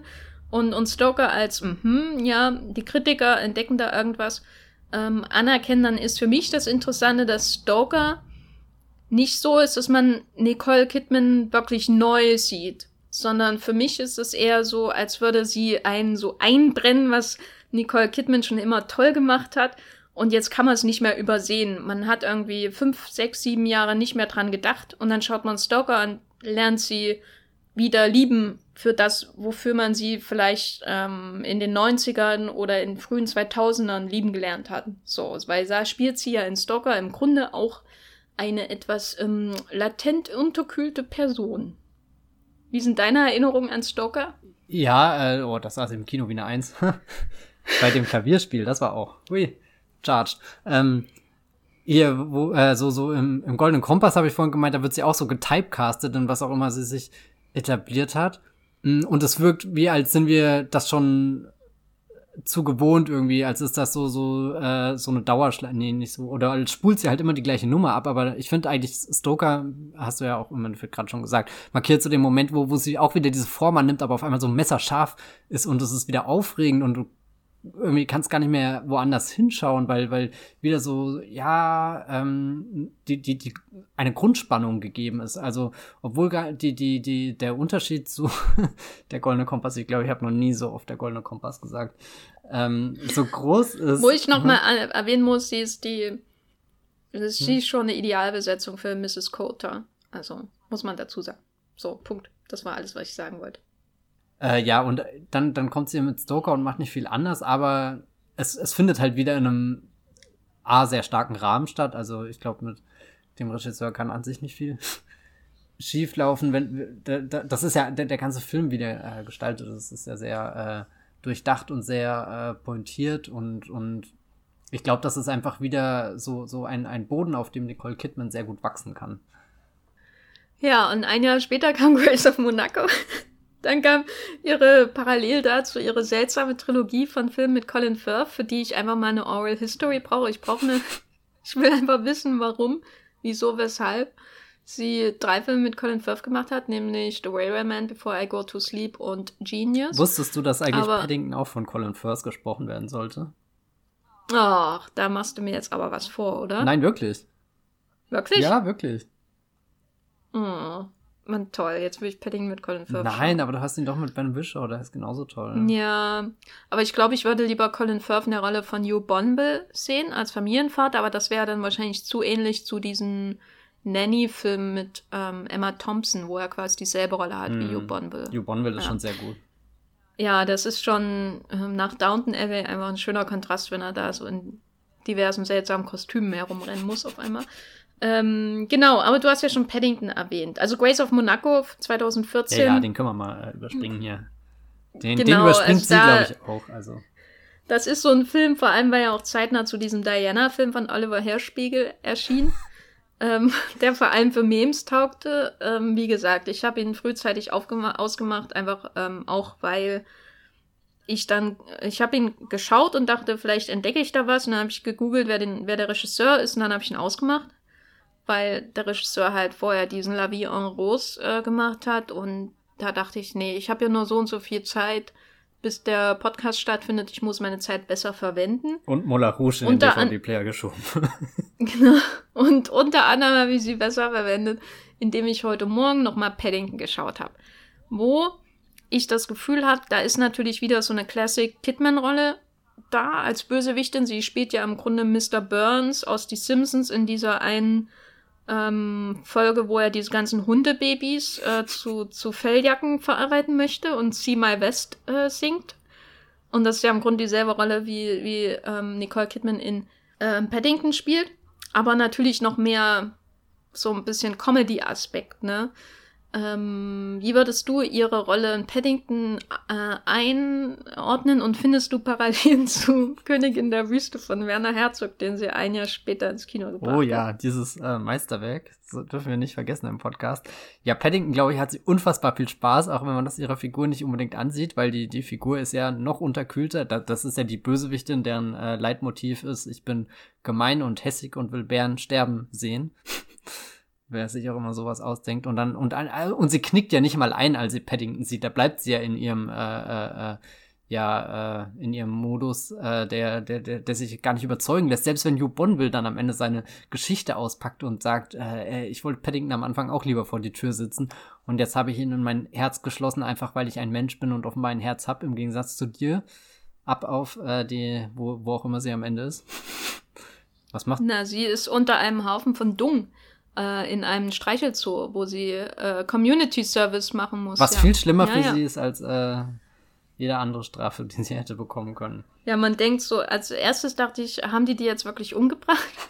Weil sie ja von einem Haus fliegt durch ähm, Julie Waters war das, glaube ich. Mhm.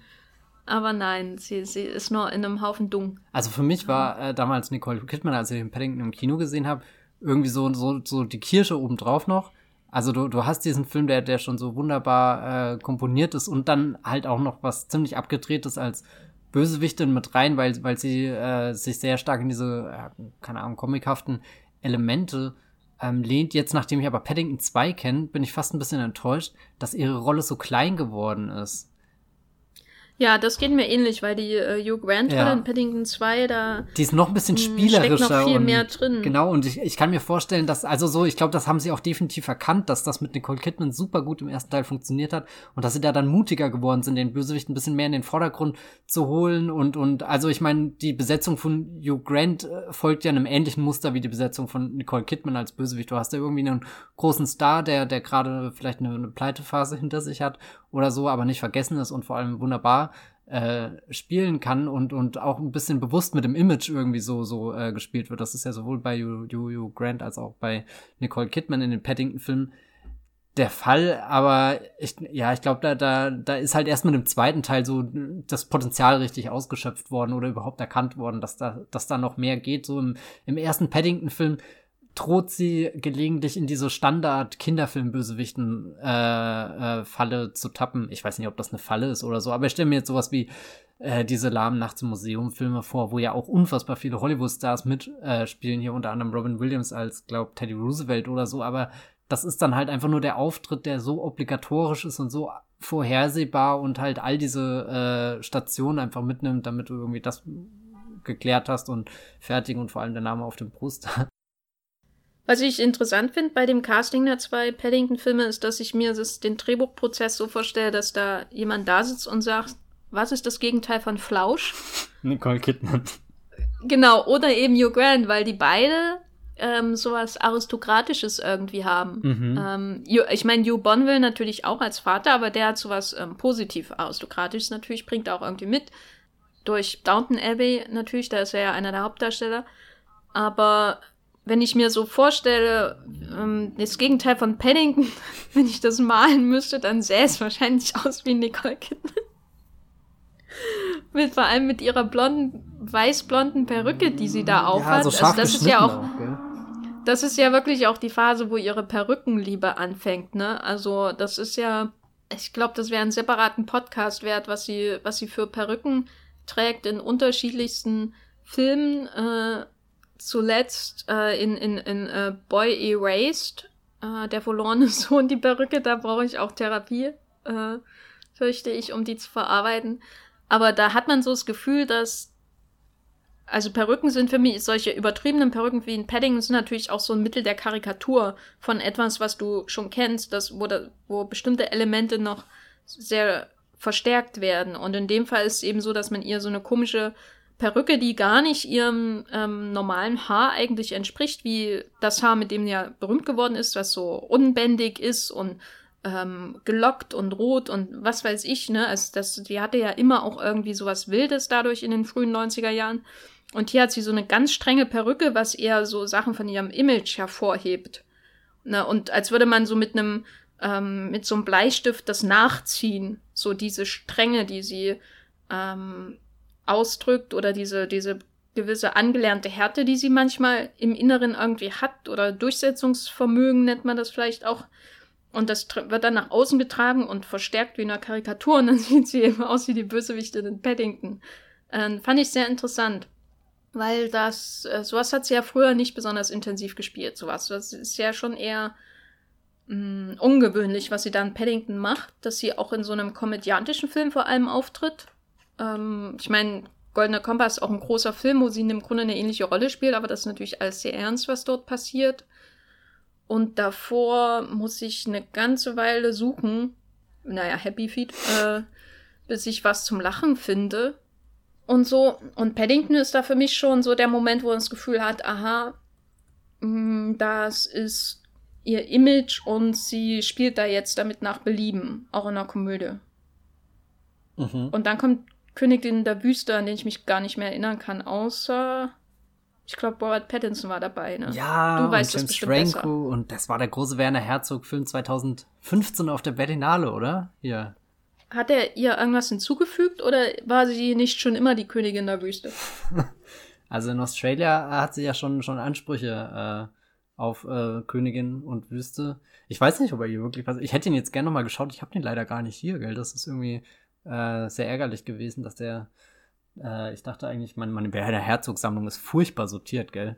Das ist echt peinlich. Ach, James Franco. Ja, ja, James oh Franco. Gott. Und er sagt doch hier den, den großartigen Satz, dass äh, so, ich mag's hier wegen den Vögeln oder so, oder, oder ich bin gerne hier wegen den Vögeln. Oder war das Robert ja. Pattinson? Ich weiß nicht. Nee, ich glaube, das ist, das ist James Franco. Das ist nämlich ziemlich im ersten Drittel des Films und Robert Pattinson kommt ja, glaube ich, erst später dazu. Ja, ich weiß nicht, aber Werner Herzog sieht ja die Gertrude Bell als total inspirierende Figur, fast so wie so eine, so eine Heide läuft sie ja durch, durch die Wüste und, und gerade dann die, die Szene, wo, wo sie die, die Leute um sich herum überzeugen muss und auch irgendwie diesen, diesen, diesen, weiß nicht, diesen einen Schritt wagt, diesen, diesen, diesen Schritt zu, zu äh, keine Ahnung, Mut zur Lücke beweist irgendwie, äh, was, was Unkonventionelles anstellt, um das Vertrauen von anderen Menschen zu finden, um halt nicht unbedingt gleich den, den kriegerischen Akt durchzuführen, den die anderen äh, ganzen Generäle um sie herum bevorzugen würde. Und ich glaube, da, da setzt Werner Herzog die äh, Nicole Kidman als äh, strahlende Person vor allem ein. Und, und ich finde, das ist schon eine sehr äh, interessante Rolle für sie, dass sie da, dass das so, so, so ein Film ist, wo, wo sie ja wirklich die alleinige Hauptfigur ist und dann, keine Ahnung, wenn wir jetzt vorhin sehr viel über Birth geredet haben, da, da steht sie auch im Mittelpunkt, aber da wird sie ja von einer ganz anderen Aura und einem ganz äh, anderen Umfeld und allem möglichen begleitet und auch jetzt Dogville oder so kann sie ja nie so, so, so strahlen. Da wird sie ja fast schon selbst zu so einem Paddington in einer alten Wüste. Naja, nee, nicht ganz. Aber. Sie wird in Dogville zu Paddington? Nein, nein, in, äh, in, in, in Queen of the Desert. Ach so, gut dachte Bitte grad, niemals Lars von eine Sekunde nein, nicht nein, nein, nein, nein, Wenn, wenn, wenn Lars von Trier einmal nur ins Paddington-Land kommt, dann, dann wird er verwiesen. Da kommt er ins Gefängnis und nie wieder raus.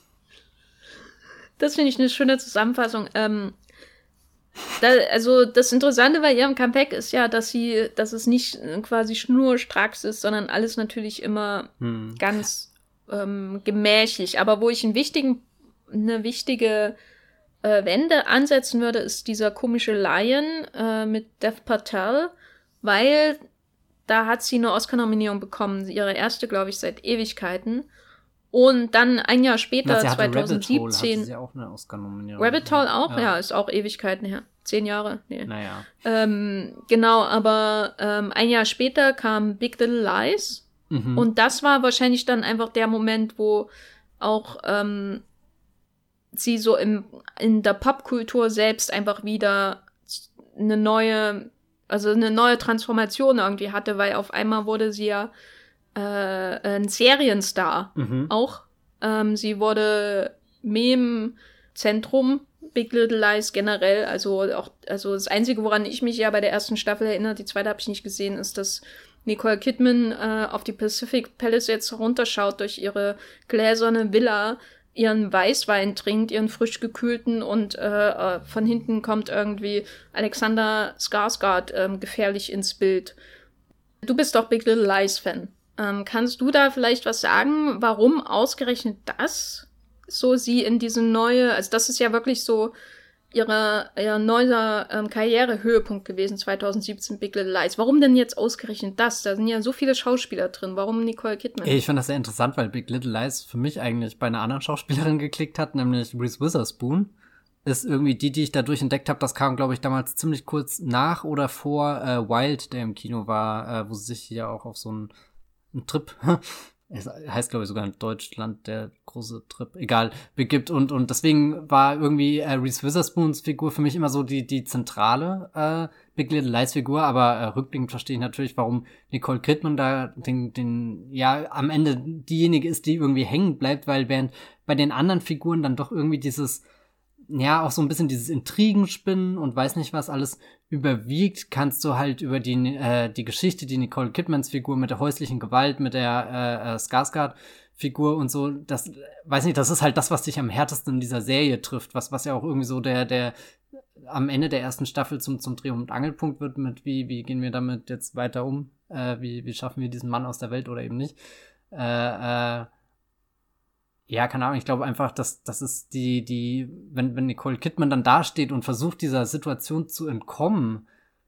und, und nicht weiß, mit wem sie reden kann, wem sie vertrauen kann, was wieder auf sie zurückfällt, wie sie immer wieder heimlich versucht, irgendwie diese, dieser, dieser Gewalt auszubrechen, da einen neuen Weg zu finden, aber dann doch wieder zurückgezogen wird zu dem Mann, der irgendwie der Vater ihrer Kinder ist, den, zu dem sie sich dann wieder ange, äh, hingezogen fühlt, den sie auch irgendwie liebt, aber, aber irgendwie, ja, weiß nicht. Also es ist einfach der mit Abstand die komplexeste Figur in der Serie und die Emotionen, die man als Zuschauer am, am schwersten ähm, verarbeiten kann, nachvollziehen kann, was da passiert. Also es ist wirklich aufwühlend, was, was ähm, die, die, die Serie da beobachtet und mitunter eigentlich sogar verstörend, ähm, weil, weil, also ja, weiß nicht, wie, wie explizit man das zeigen kann, aber ich finde, es wird schon sehr viel gezeigt, vor allem von dem Moment, wo, wo immer diese, diese Ungewissheit zwischen ihrem Mann und ihr äh, existiert, wo sie so aneinander kommen und du weißt gerade nicht, äh, ist das noch im Einverständnis von, von beiden und dann merkst du, wie auf einmal Grenzen überschritten werden, wie sie gestoßen wird, geschubst wird, geschlagen wird und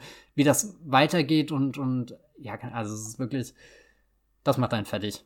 Ja, ich finde es auch interessant, dass sie sich so in den Serien einfach so eingebettet hat. Ne? Also da, das war, also zum Beispiel Scarlett Johansson, die natürlich wesentlich jünger ist, aber trotzdem auch ein Riesenstar mit so hier und da lief es nicht immer so rund. Ähm, hat, glaube ich, bisher immer noch keine große Serienhauptrolle, oder?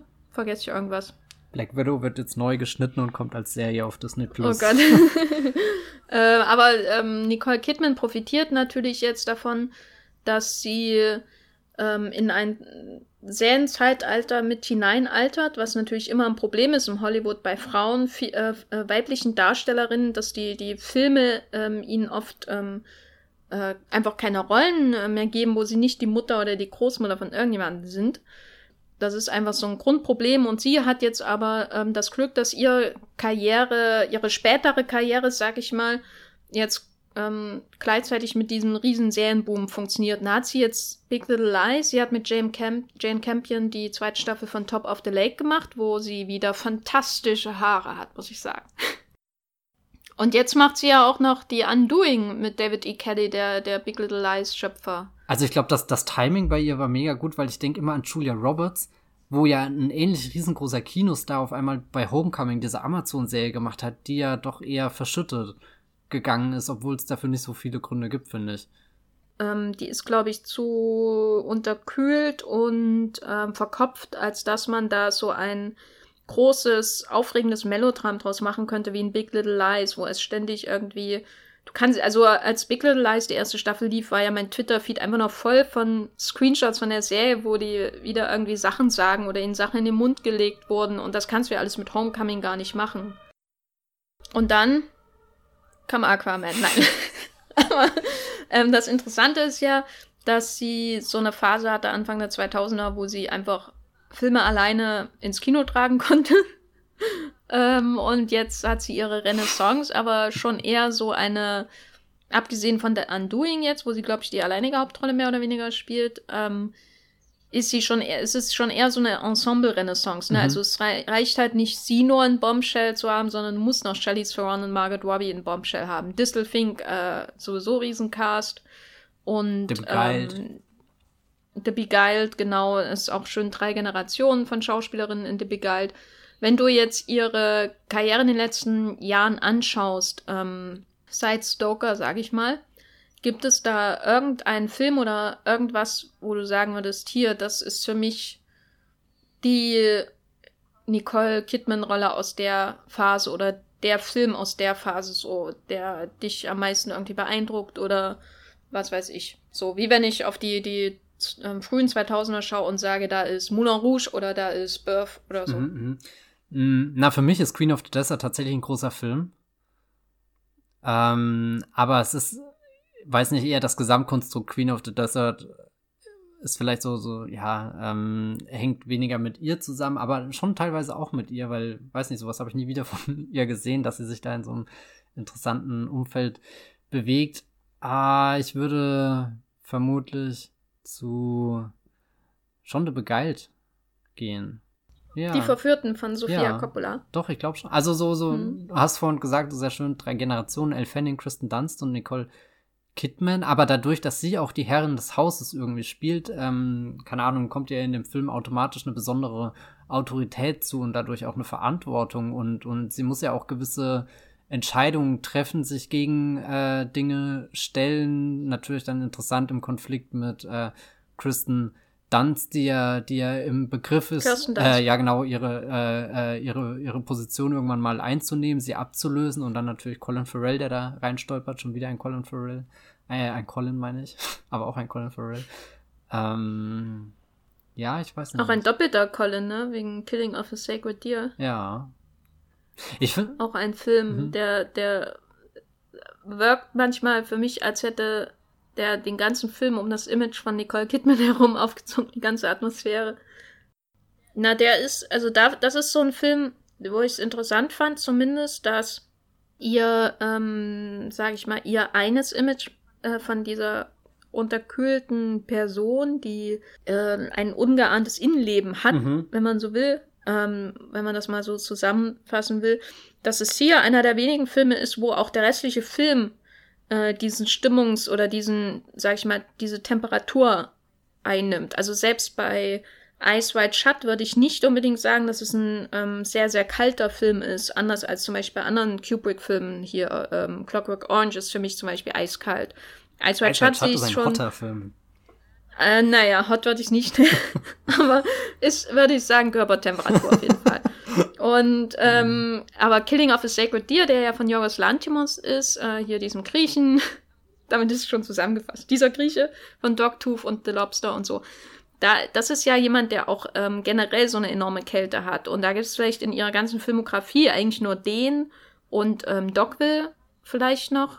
Ähm, aber bei Killing of Sacred Deer ist es ja noch mhm. viel, viel stärker, wo man das Gefühl hat, dass ähm, die innere Härte und ähm, Kühle, die ihre Figuren manchmal haben, ähm, zu haben scheinen, irgendwie einen ganzen Film in Beschlag nehmen und sie dadurch irgendwie wirkt wie Tapete. in einem positiven Sinne. Okay, ja. Na, ich habe also so, keine Ahnung, Tapete ist ergänzend im Raum und, und du hast ja vorhin gesagt, das sind nicht mehr die, die Rollen oder wo sie einen Film anführt. Das haben wir jetzt in letzter Zeit eher weniger erlebt, aber das, dass sie, egal wo sie dabei ist, dass das immer sehr gut ist. Also gerade in The Goldfinch, das ist ein Film, den ich sehr unterschätzt finde, aber da hat sie jetzt auch nicht die tragende Rolle, die, die immer präsent ist, aber die, die da ist, zumindest irgendwie Eindruck hinterlässt, weil sie meinetwegen ein Gefühl von Heimat für den Moment äh, symbolisiert oder sowas. Und das finde ich dann äh, schon sehr gut, sie äh, in all diesen, diesen Rollen manchmal sogar zu entdecken, weil du, du gar nicht, also als ich Boy Race damals zum Beispiel gesehen habe, habe ich mich äh, als großer Fan der Boy-Trilogie einfach blind auf diesen Film gefreut und mir war gar nicht äh, musst du, du musst vielleicht noch sagen, was die Boy-Trilogie ist, ja, weil das sind, glaube ich, nur drei Leute. Ja, das sind ja leider auch nicht mehr nur drei Filme, also die Boy-Trilogie setzt sich ursprünglich aus den Filmen Äh, is Back mit Lucas Hedges, äh, Boys Erased, äh, auch mit Lucas Hedges und äh, Beautiful Boy mit äh, Timothy Chalamet, bis damals der, der beste äh, Boy-Film. Aber es kam ja inzwischen noch viel mehr Boy-Filme, die ich jetzt gar nicht alle fassen kann. Also wenn, wenn ihr irgendwann mal euch fragt, was ist ein Stealth-Franchise, dann äh, ist das die, die Boy-Saga, die da seit Jahren die Kinos überrumpelt und vielleicht ergibt das keinen Sinn, was ich hier sage, aber auf alle Fälle spielt sie damit äh, in Boy Erased Nicole Kidman, äh, äh, mit, mit Russell Crowe spielt sie da die Eltern von dem Boy, der eben erased wird oder auch nicht. Ähm, und kann, hat, hat äh, wie Jenny angemerkt hat, eine sehr verrückte Perücke. Aber trotz dieser verrückten Perücke nimmt man da auch ein bisschen da, äh, die, ja, keine Ahnung, das, das, das, ah, das Drama mit. Wobei sie es ja, nicht so gut wie. Perücke wirkt irgend, soll irgendwie so normalisierend ja. wirken, habe ich das Gefühl bei ihr. Ich muss aber sagen. wäre sie so eine Vorstadthausfrau. Die bessere Mutterrolle in den Boy-Filmen hat dann aber vermutlich tatsächlich Julia Roberts in dem anderen Boy-Film mit Lucas Hedges. Ben is Genau, back. Ben is back. Hm. Ja, es ist sehr, sehr kompliziert ja. mit den Boy-Filmen. Ja, als, da das jetzt der erste Boy-Film war, den ich geschaut habe. Ach, du also kennst Boy noch Erased. Gar okay. Nee, die anderen fand ich ehrlich gesagt immer sehr abturnend. Ähm, sahen so durchgängig gewöhnlich aus. Ähm, bin ich jetzt noch nicht so richtig überzeugt, ob ich mich dem Boy-Franchise komplett hingeben werde. Ben is Back werde ich aber schauen, weil Lucas Hatchets mag ich etwas lieber als den Herrn Chalamet. Und da ist Julia Roberts, so, also da, da habe ich den Film geschaut und mich gefragt, warum bin ich eigentlich kein Julia Roberts-Fan? Ja, warum nicht, Matthias? Ja, weiß ich auch nicht. Und, aber vielleicht bin ich es auch. Aber vielleicht ist Julia Roberts auch so die Schauspielerin, wo halt die eine riesengroße Rolle fehlt, wo ich immer weiß, okay, das ist Julia Roberts. Aber sie hat ja ganz viele tolle Sachen gemacht. Naja, die Hochzeit meiner besten Freundin ist ja Meisterwerk. Ah, okay, ich wäre jetzt bei, bei Aaron Brockovich gewesen. Notting Hill? Achso, oh, Notting Hill ist auch toll. Aber da ist auch schon wieder Hugh Grant, der, der den besseren Satz hat. Shit. Mm. Aber die Hochzeit meines besten Freundes, das ist ja. das Meisterwerk von Julia Roberts, sage ich als ähm, tiefer Soderbergh-Fan. Aber wollte gerade sagen, Aaron Brockovich ist schon, schon, schon Peak. Nee, nee, die Hochzeit meines besten Freundes, das ist ihr, ihr Meisterwerk, ähm, eindeutig. Ich kann das Wort auch nochmal verwenden, Meisterwerk. So, hiermit getan. Ich hätte gern einen Test-Spin-Off der Oceans-Filme. So, mein liebster Film aus den letzten Jahren ist Destroyer. Jawohl. Weil da hat sie ein Gewehr in der Hand, so. Von der Harpune ähm, endlich zum Gewehr. Genau, das führt mich auch direkt wieder zurück zu Todesstille. Also da ist sie so. Ich, ich könnte ohne dieses übertriebene quasi, ähm, ich weiß nicht, es ist ja nicht mal Old Age Make-up, sondern einfach äh, Rough Life Make-up, wenn man so will. Da könnte ich ohne leben. Das ist jetzt nicht so mein liebster Part, aber Destroyer, ähm, das ist ja quasi ihr Heat.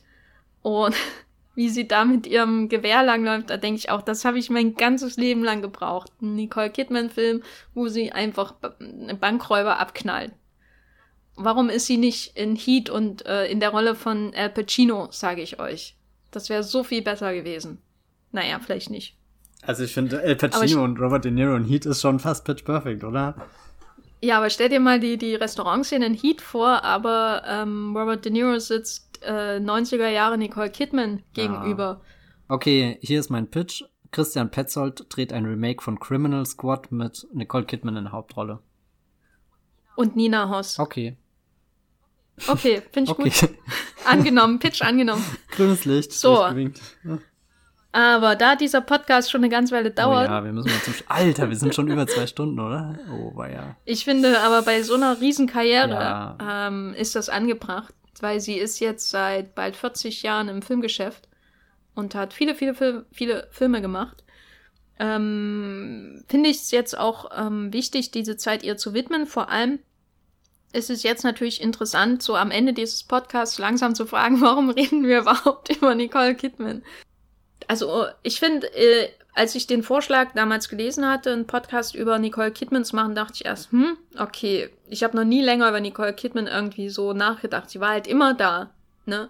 Schon, also, ähm, als ich damals Jurassic Park gesehen habe und so, äh, und das so meine Leidenschaft auch für Film nochmal so richtig ähm, festgezurrt habe, da habe ich natürlich dann auch gleich Todesstille geschaut, weil da auch Sam Neill in einem äh, blauen Leinenhemd äh, zu sehen ist. Aber Moment, das, das sind die so Reize von Jurassic Park. Na, man, also Matthias, du sollst mal Jurassic Park mit mir schauen. da geht es primär um Sam Neil's blaues Leinhemd, ähm, Laura Derns äh, ausgewaschenes rotes Hemd und ähm, äh, Jeff Goldblums aufgeknöpftes knöpftes schwarzes Ja, okay, Hemd. jetzt wo du das sagst, das ist schon die, die Trinitas der, der Hemden. Genau. Horny Jurassic Park, darüber gibt es zu wenig Texte, oder? Ja, ich, ich äh, könnte da was aus dem Hemdsärmel schütteln. Bitte. So, äh, aber ähm, sie war halt für mich immer da, weil, also nicht, sie war nie für mich da. aber sie war halt immer ein Star, der immer präsent ist, weil sie quasi zum selben Zeitpunkt berühmt geworden ist, wie ich angefangen habe, Filme aktiv zu schauen. Und äh, dann habe ich eben auch ähm, Todesstille geschaut, was man vielleicht als Kind nicht immer machen sollte. Ich hatte so eine Angst nach dem Film. Äh, und äh, weiß nicht, sowas wie Malice lief halt auch immer, da lief immer Fernsehwerbung dafür, für diesen Film. Und ähm, Tage des Donners sowieso habe ich vor Top Gun gesehen. Und so, also sie war halt immer da. Und ich glaube, das ist einer der Gründe, warum ich nie über sie nachgedacht habe. Ähm, wie war, wie ist es bei dir? Hast du Nicole Kidman jetzt neu entdeckt durch diese Sichtung? Hast du früher ein konkretes Bild gehabt von ihr? Na, mein konkretes Bild waren halt diese Dogwilm oder Rouge.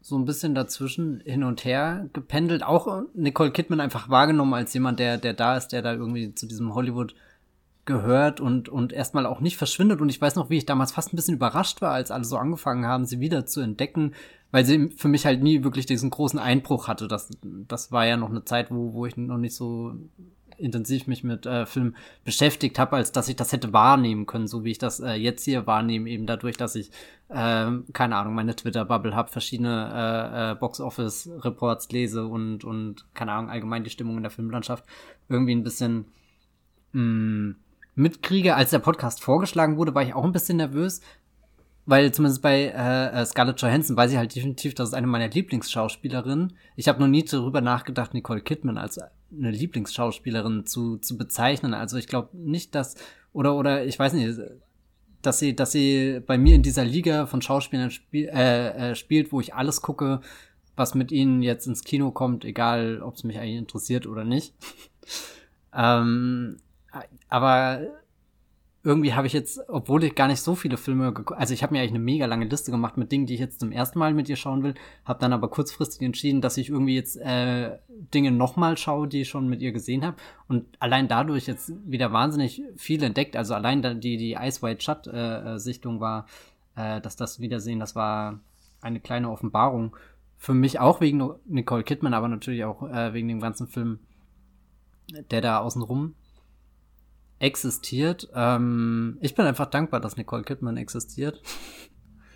Und äh, hoffe, dass sie das auch noch lange bleiben wird, auch wenn, wenn ich irgendwie so befürchte, dass, dass dieser, dieser Hype, den sie jetzt die letzten Jahre hatte, auch wieder ein bisschen am, am Abflachen ist, was vielleicht an verschiedenen Dingen liegt, wie das zum Beispiel die zweite Staffel von Big Little Lies auch nicht mehr den Peak erreichen konnte, den die erste hatte, ähm, eben weil viele irgendwie enttäuscht von den Drehbüchern waren, von der Geschichte um Andrea Arnold und so. Also so, da, da gibt es schon wieder so verschiedene Anzeichen, die diesen, diesen tollen Lauf, den sie irgendwie hatte, zum, keine Ahnung, ins, ins Schludern bringen. Andersrum schaut man sich die letzten Jahre an und dann sticht da immer noch sowas wie der Upside raus, wo du dich eigentlich fragst, was da los?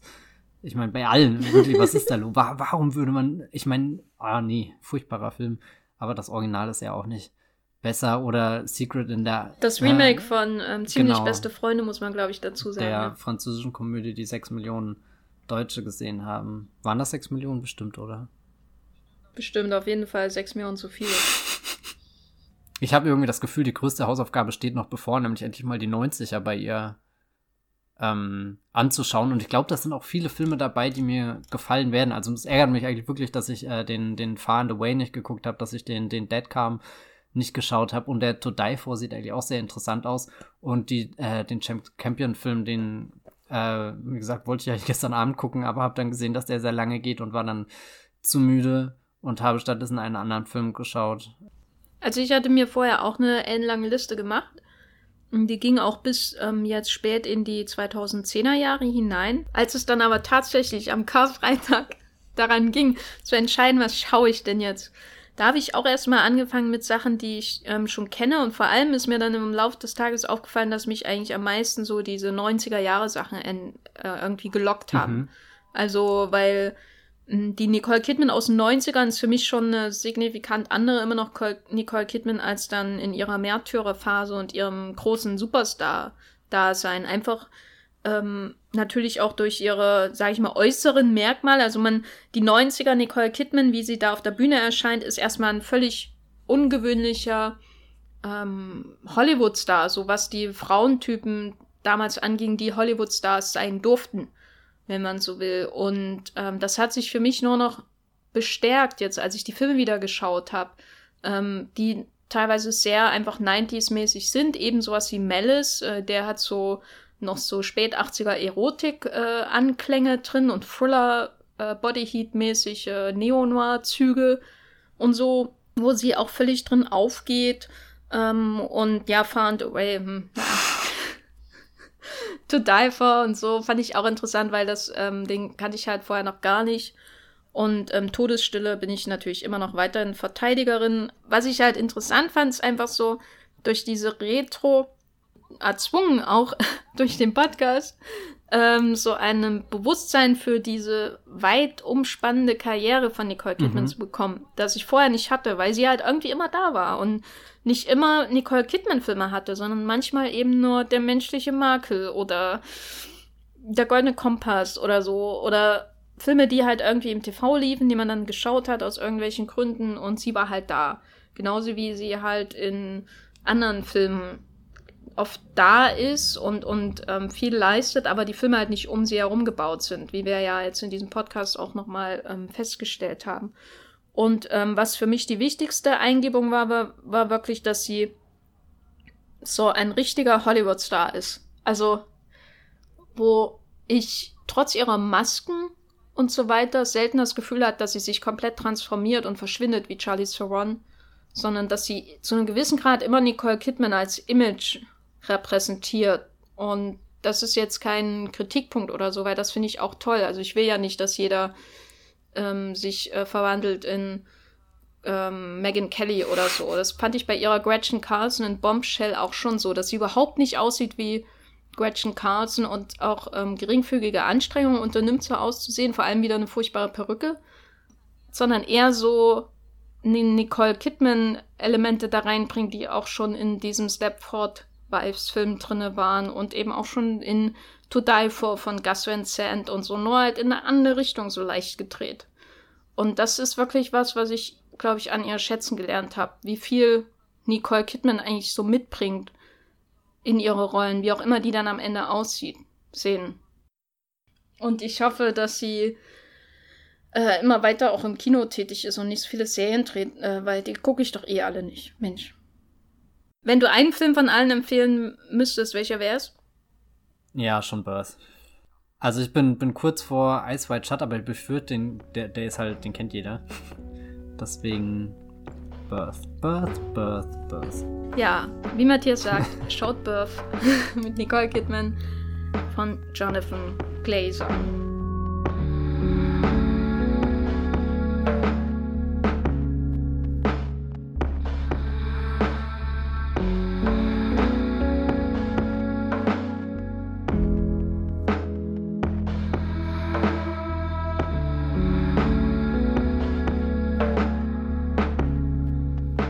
Haben wir es geschafft. Boah, ich bin echt fertig.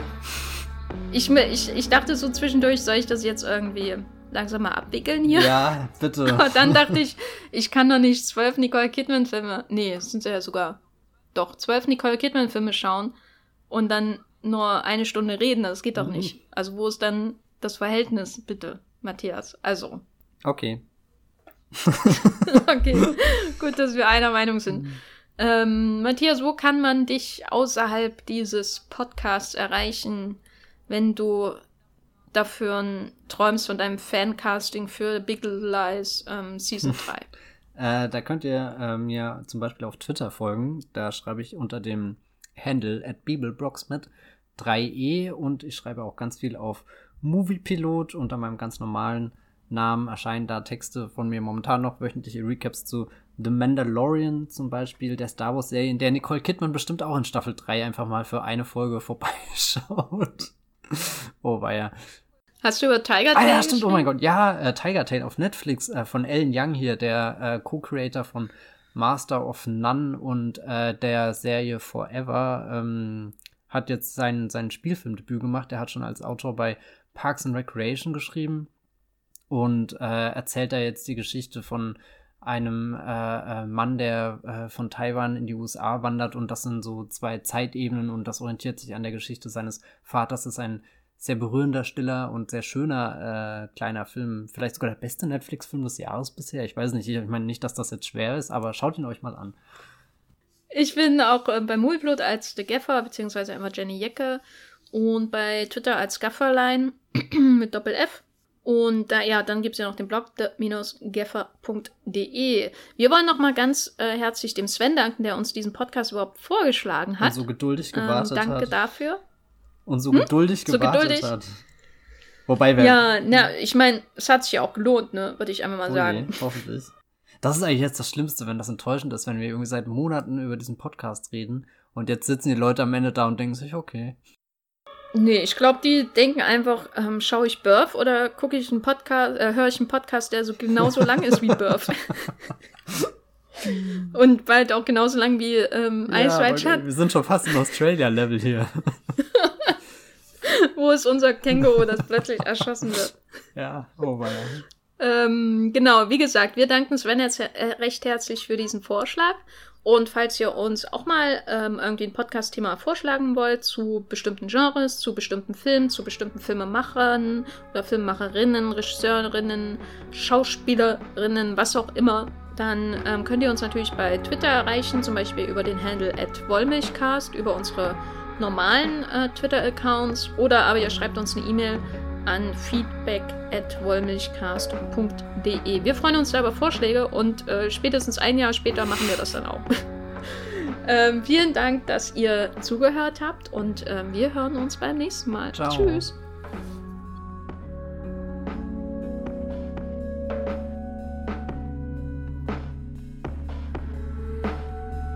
Der Wollmilchcast wird produziert von Jenny Jecke und Matthias Hopf unser Intro und Outro stammt aus dem Song Slam Canto von Kai Engel.